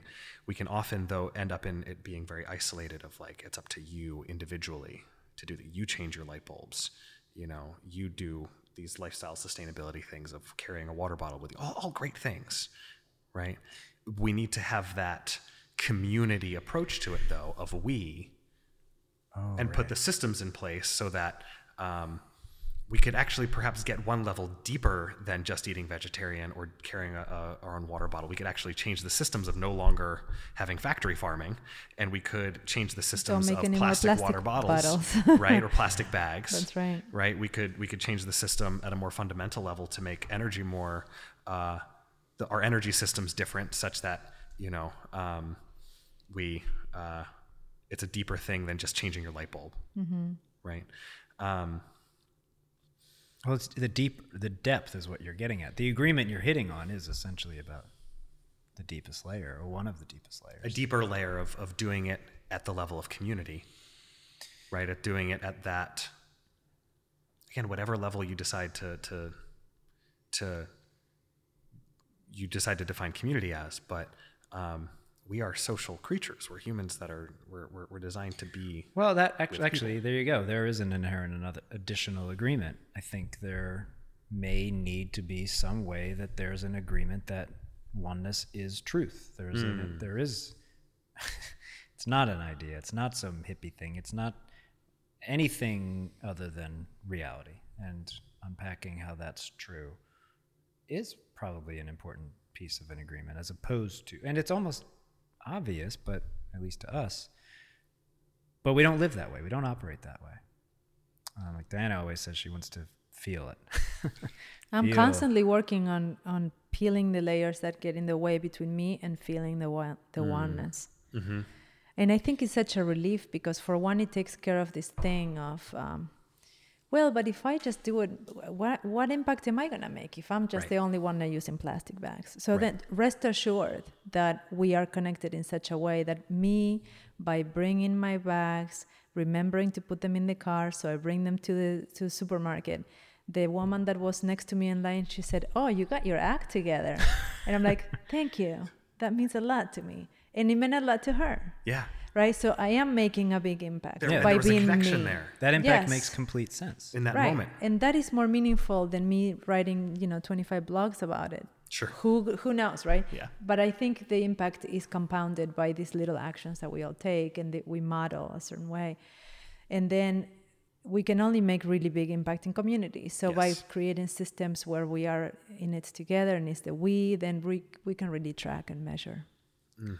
I really appreciate how you just framed that because like there's such value in everybody making individual contributions, and there's a layer, there's another layer deeper that we can go and we do things in community. We can change things at the level of legislation and systems and structures when we work together in community, um, because that's in theory how the, the system was designed was to be for the community to take good mm-hmm. care of itself. Yeah. I I think I'm going to come back to the the macro, if you will, the presidential or governmental or legislative part one more time before we end today. But um Hmm. Yeah, I'm thinking about straws. It's something I saw about how like we- just don't even need straws. stop stop trying to figure out a different Well, straw. Just you don't even need straws. But I also want to bring you into this with regard to things that I know you do and how you are engaged in a particular way. I'm curious He's pointing to me. pointing to Joe. and I have a question that's forming, but um, I guess what I was going to acknowledge about why this is so, or how this is so significant is that you're fundamentally consistently, especially if your interest is truly uh, living a life of genuine joy and embodying ease, you have to be consistently engaged in looking at your motivations and your inherent the why. Yep. Always looking at your why. Yep. You weren't taking out that bag to shame anybody or to No, do not anything. at all. Nothing. The wu wei of it, obviously, right? But it takes effort to really remember to put them in the car. Yeah. So you I have to forget all the really time. think- yeah, and then I, forget get all there the like, time. oh darn oh. it, I don't want to buy any more reusable. right, right, right. I know we got to enter at least. so I'm the why trying to is important. Yeah. when your why had an inherent wu wei-ishness about it, a neutrality about it, a um, there are all kinds of synonyms that we play with about it. Not a should, not a you have to, not a that person better get their act together, right? They need to quote unquote get their act together. None of that. That's that's kind of what you're referring to with regard to conflict in a way. Take out the the judgment, take out the condemnation, to neither condemn nor condone. Take out you go go for it. I, well, well, so one one thought is, what would it be like to step into the grocery store and realize you forgot your reusable bag? And everybody was so I do it all the time, Done it. right? and a couple of things. One, we had the mastery of the skill to ask for support of other people, and and other people around us were were so dedicated to supporting their community again on the local level and on the, the global level that they'd say oh here have one of mine.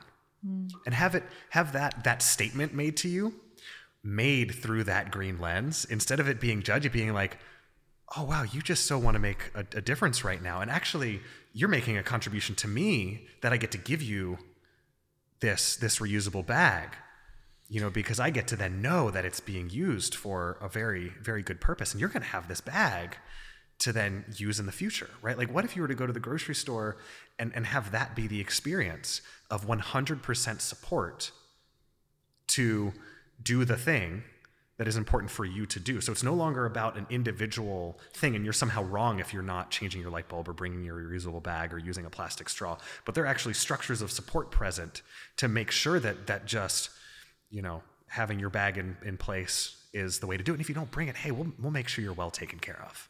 Yeah, let's not produce them so they're not available for you to use anyway. Like there's stores in Africa that are doing that. I was in Kenya last year and in Nairobi, uh, the plastic bags are b- banned. You can't bring them in the airplane. You can't use them on the street. And every supermarket has found a way to make bags that are made of that fabricy thing that dissolves really fast, so they rip over time. But there's no plastic bags on the street. And what if the ban weren't necessary? What if it weren't even necessary to put in legislation a ban on plastic bags because the community got clear? Oh, this is how we want to show up for one Mm-hmm. I another and that. show up for the world. Where a ban's talking not about. even, you know, we don't even have to go there and go go to the like breaking down things. We're just purely creating the world that we want instead of like putting so much energy into tearing down the world that we don't want.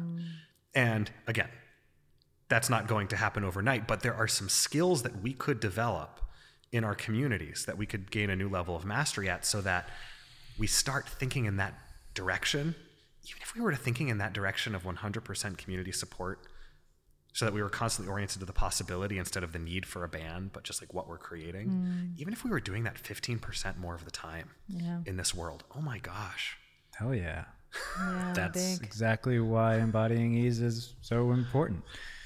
And yeah, hell yeah. So Joe, back to you for a mm-hmm. 2nd The, or you know, with regard to what you were engaged in, and maybe I, hopefully I'm not wrong about what I think you were mm-hmm. engaged in, with regard to organizing the Pride Parade and the Pride mm-hmm. I uh, um, yeah, I was one of- weekend, right? Right. Yeah, I was one of maybe 13 um, in a group that you know it's our it's our town people that are always you know looking out for community um, and for equality within community as well. And um, I got to uh, book the music for Pride Fest, um, and I feel like My question is, how well do you think the and anybody who's listened to the end of this is it's going to be relatively safe here at the end. Um, and a mutual friend I'm thinking about who I know really cares about all of this and has said some things that I I need to be able to unpack more with her. How well do you think that was all organized in this kind of way, um, with regard to with respect to what we're calling um, ease? I feel like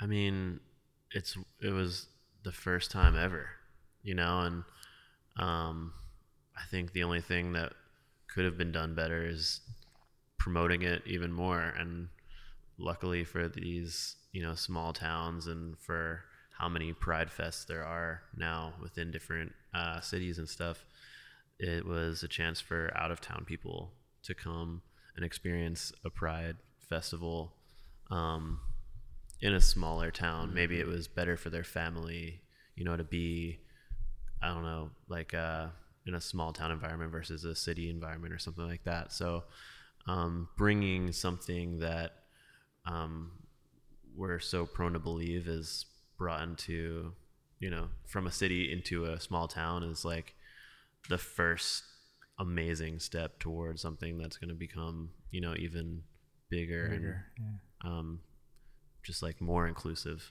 more about the inclusivity, I think, too. Well, speaking as somebody who only took part in it as a participant and went and enjoyed it, the whole the perspective is it seems like it went off in this kind of way with this truly progressive um, attitude that we're describing, Yeah.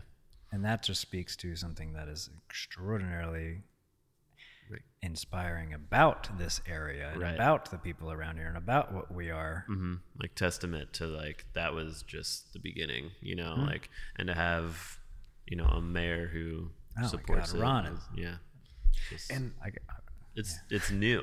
I think it's it's new and it's so exciting because and it, it's how it should be. Yeah, well, Yeah. it should, but it could and be. and I, I talked earlier about this concept of of the great turning. It's like ushering forth this new paradigm that moves us beyond the industrial growth society and everything that comes with it to some new life sustaining way of being. Hmm. Is that great turning is already underway. It's not something that we have to wait to have happen.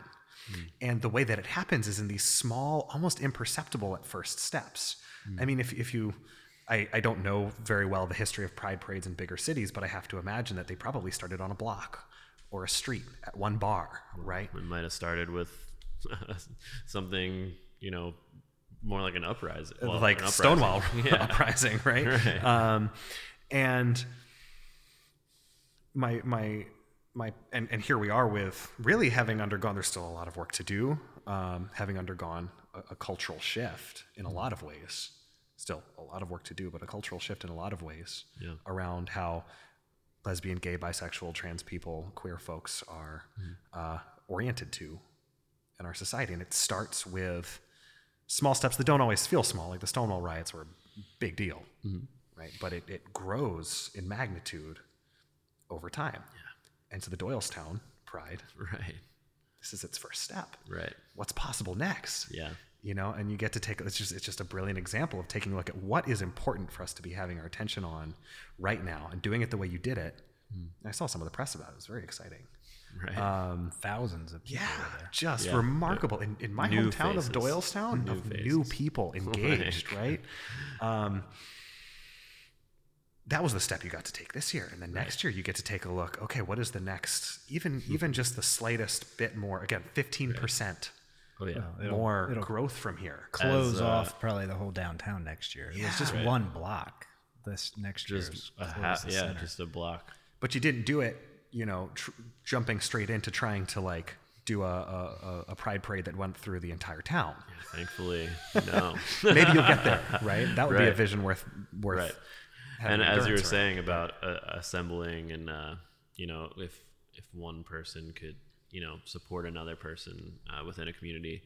Um, it reminded me of our last meeting at pride um, at the pride committee was uh, that we are going to create subgroups for this next year and that we weren't you know all going to be individually working on things. Yeah. because i was like really harnessing some like stuff in preparation to get music off the ground there. And um, we're gonna have little subgroups for music for press for you know um, inclusivity you know? And that's one of the the things one of the other i guess agreements that we could play with as we embark on this adventure as we're all on this adventure to the new paradigm is what does it look like to call in support?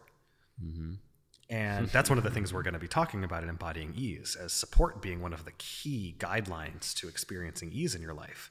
And it can be so uncomfortable to ask for support and the way that our know you need it. you don't even know that you need it, right? You don't even know how to how to point to it. Um, but it, and it's a skill, it's a muscle to be able to call in support and lean on support and know what to ask for, uh, and sometimes to know when to ask for how to get support because you don't yet know what support you need, but you know you need support.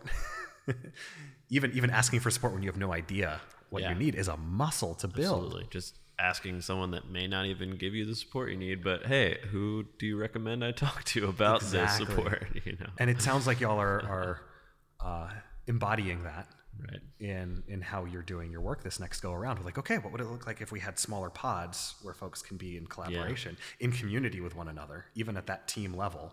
the scary adventure about it is that we're gonna have to make these subgroups and then meet separate from the bigger group. And It's like, whoa, who's gonna, you know, take the lead there? You, know, get to in- in build some groups. some new skills for how you relate with one another, right? and it's going to be messy in bits and, and pieces of it, Yeah, and you get to grow through it, and then you get to take that into the third year, right. whatever that looks like. Exactly. yeah, it's um yeah it's so exciting and and i was i was just thinking about small sweet steps and remembered even looking at the stonewall riots we had black trans women out front taking the literal literal first step right. putting their lives on the line Yeah, lives. You know, and and at some point behind b- before that they they took some step to build up the muscle to have the courage to even do that right. you know all of it. it it wasn't just some flash in the pan that spontaneously combusted uh, but it was really uh, a community came together and it was small steps all the way along and look at look at where we are now Right. with a lot more work to do Yeah, but at a whole new level of of uh, inclusivity and, um, yeah, feeling, you know, that everyone is equal. yeah so really, i mean this is how change happens Right. Small steps, man. small sweet steps So, if you've made it this far, we would like to share with you some very precise information about how to hear more about Seth and this beautiful radical support collective, and of course, the, the workshop that is being on the works. And so, I would like to know when and, and where. I know it's here at Koru, but Yeah. time and day. When is this taking place? So we're doing this workshop, Embodying Ease for Social Change Makers, uh, here at Koru Real Wellness on August 24th. Um, we're going to start at 9 a.m., uh, wrap up around 3, and if folks want to stick around for some fire and ice, ice, ice bath and sauna experience to really integrate what they got out of the day, uh, they're more than welcome. Um, it's to be a very rich day uh, and rich yet spacious. I was just designing the program, and this is for change makers. This is for people uh, who you might not even consider yourself a change maker, but as we've talked about in this podcast, uh, everybody's a change maker in some way, shape, or form. So this is for you know teachers. It's for activists, it's for community leaders, it's for folks working in nonprofits, it's for folks who are doing some work to contribute um, to this great turning that we were talking about, to bringing forth a new way of, of being on this planet uh, that is uh, going to take really good care of our communities. And um, these people, these change makers, deserve to experience a bit of ease because so often we're in urgency and, and worrying about scarcity of money and resources and good people to do the work. And it just can be kind of shake up our brains and be very overwhelming. And that gets mirrored in our bodies and how we hold ourselves.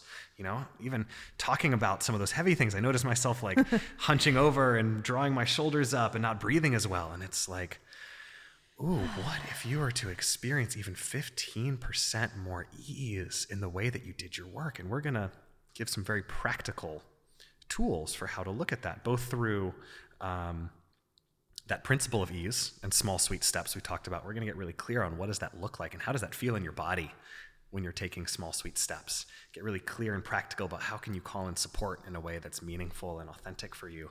Uh, and we're going to get to do a Feldenkrais session to actually explore what ways might you be moving your body that is uh, habitual, that who knows, could have served you at some point, but is no longer serving you. And you're interested in moving past it in a new way and exploring what your body can do and you know, our hope for you as you walk out of this session, not just having some concepts in your brain about how to experience ease, but uh, really have the memory in your body of what ease looks like in in your very very important change making work. So join us August 24th.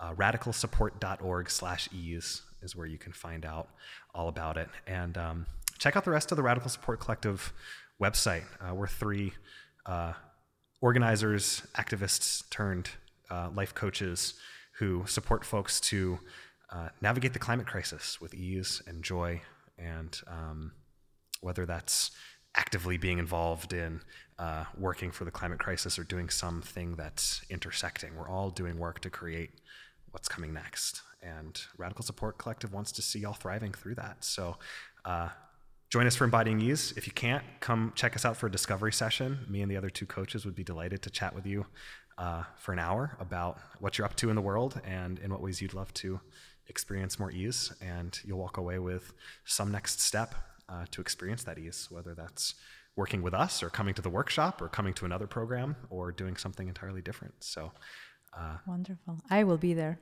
for sure. Looking forward to it. I want to thank you from deep down in my heart. This has been an inspiring, insightful, awakening conversation and so easy to talk to you. I mean, really, you embody what you're talking about, which is, is such a gift. Thank you. To be part of. So thank you so much. Thank you. You know, I'm just grateful for the opportunity to to partner with Koru in this way. Uh, Radical Support Collective always thought, okay, someday we'll do what we do and bring it into people's bodies, hmm. but that'll be like two or three years from now, maybe. And we were saying that probably six months ago. so here we are already doing it. It's beautiful. It's beautiful. What else can we make possible, right, when yep. we get together? Yep. So thank you. Mm, thank you. Nothing to add. It was just nice to recline there and listen. Thank you. thank you so much for listening to Movement Matters today and this joyful and inspiring conversation with Seth. Again, um, the workshop that we just described is on August 24th. Please come. You will definitely be glad you came. Um, check out for get more information at radicalsupport.org/ease. Um, Seth is actually still sitting here with us. So, Seth, what did you want to say about social media? And if you want to check us out on Instagram, uh, we share lots of brilliant tidbits just about every day at Radical Support Collective. You do. You do indeed. I love it. Yeah. I like the watercolor feature you guys have. I'm thinking about stealing that. Shout out to Jess. that. Good job, Jess. Uh, if you're at all curious about this workshop, you really you got to come. And keep in mind, um, we didn't reiterate this enough. There's a there's a sliding scale. This is definitely for you. If you're slightly intrigued, please come. This will definitely be worth your time. Um, thanks for listening again. We'll see you next time. Subscribe, rate, comment, we love all of it. Thank you. Thank you.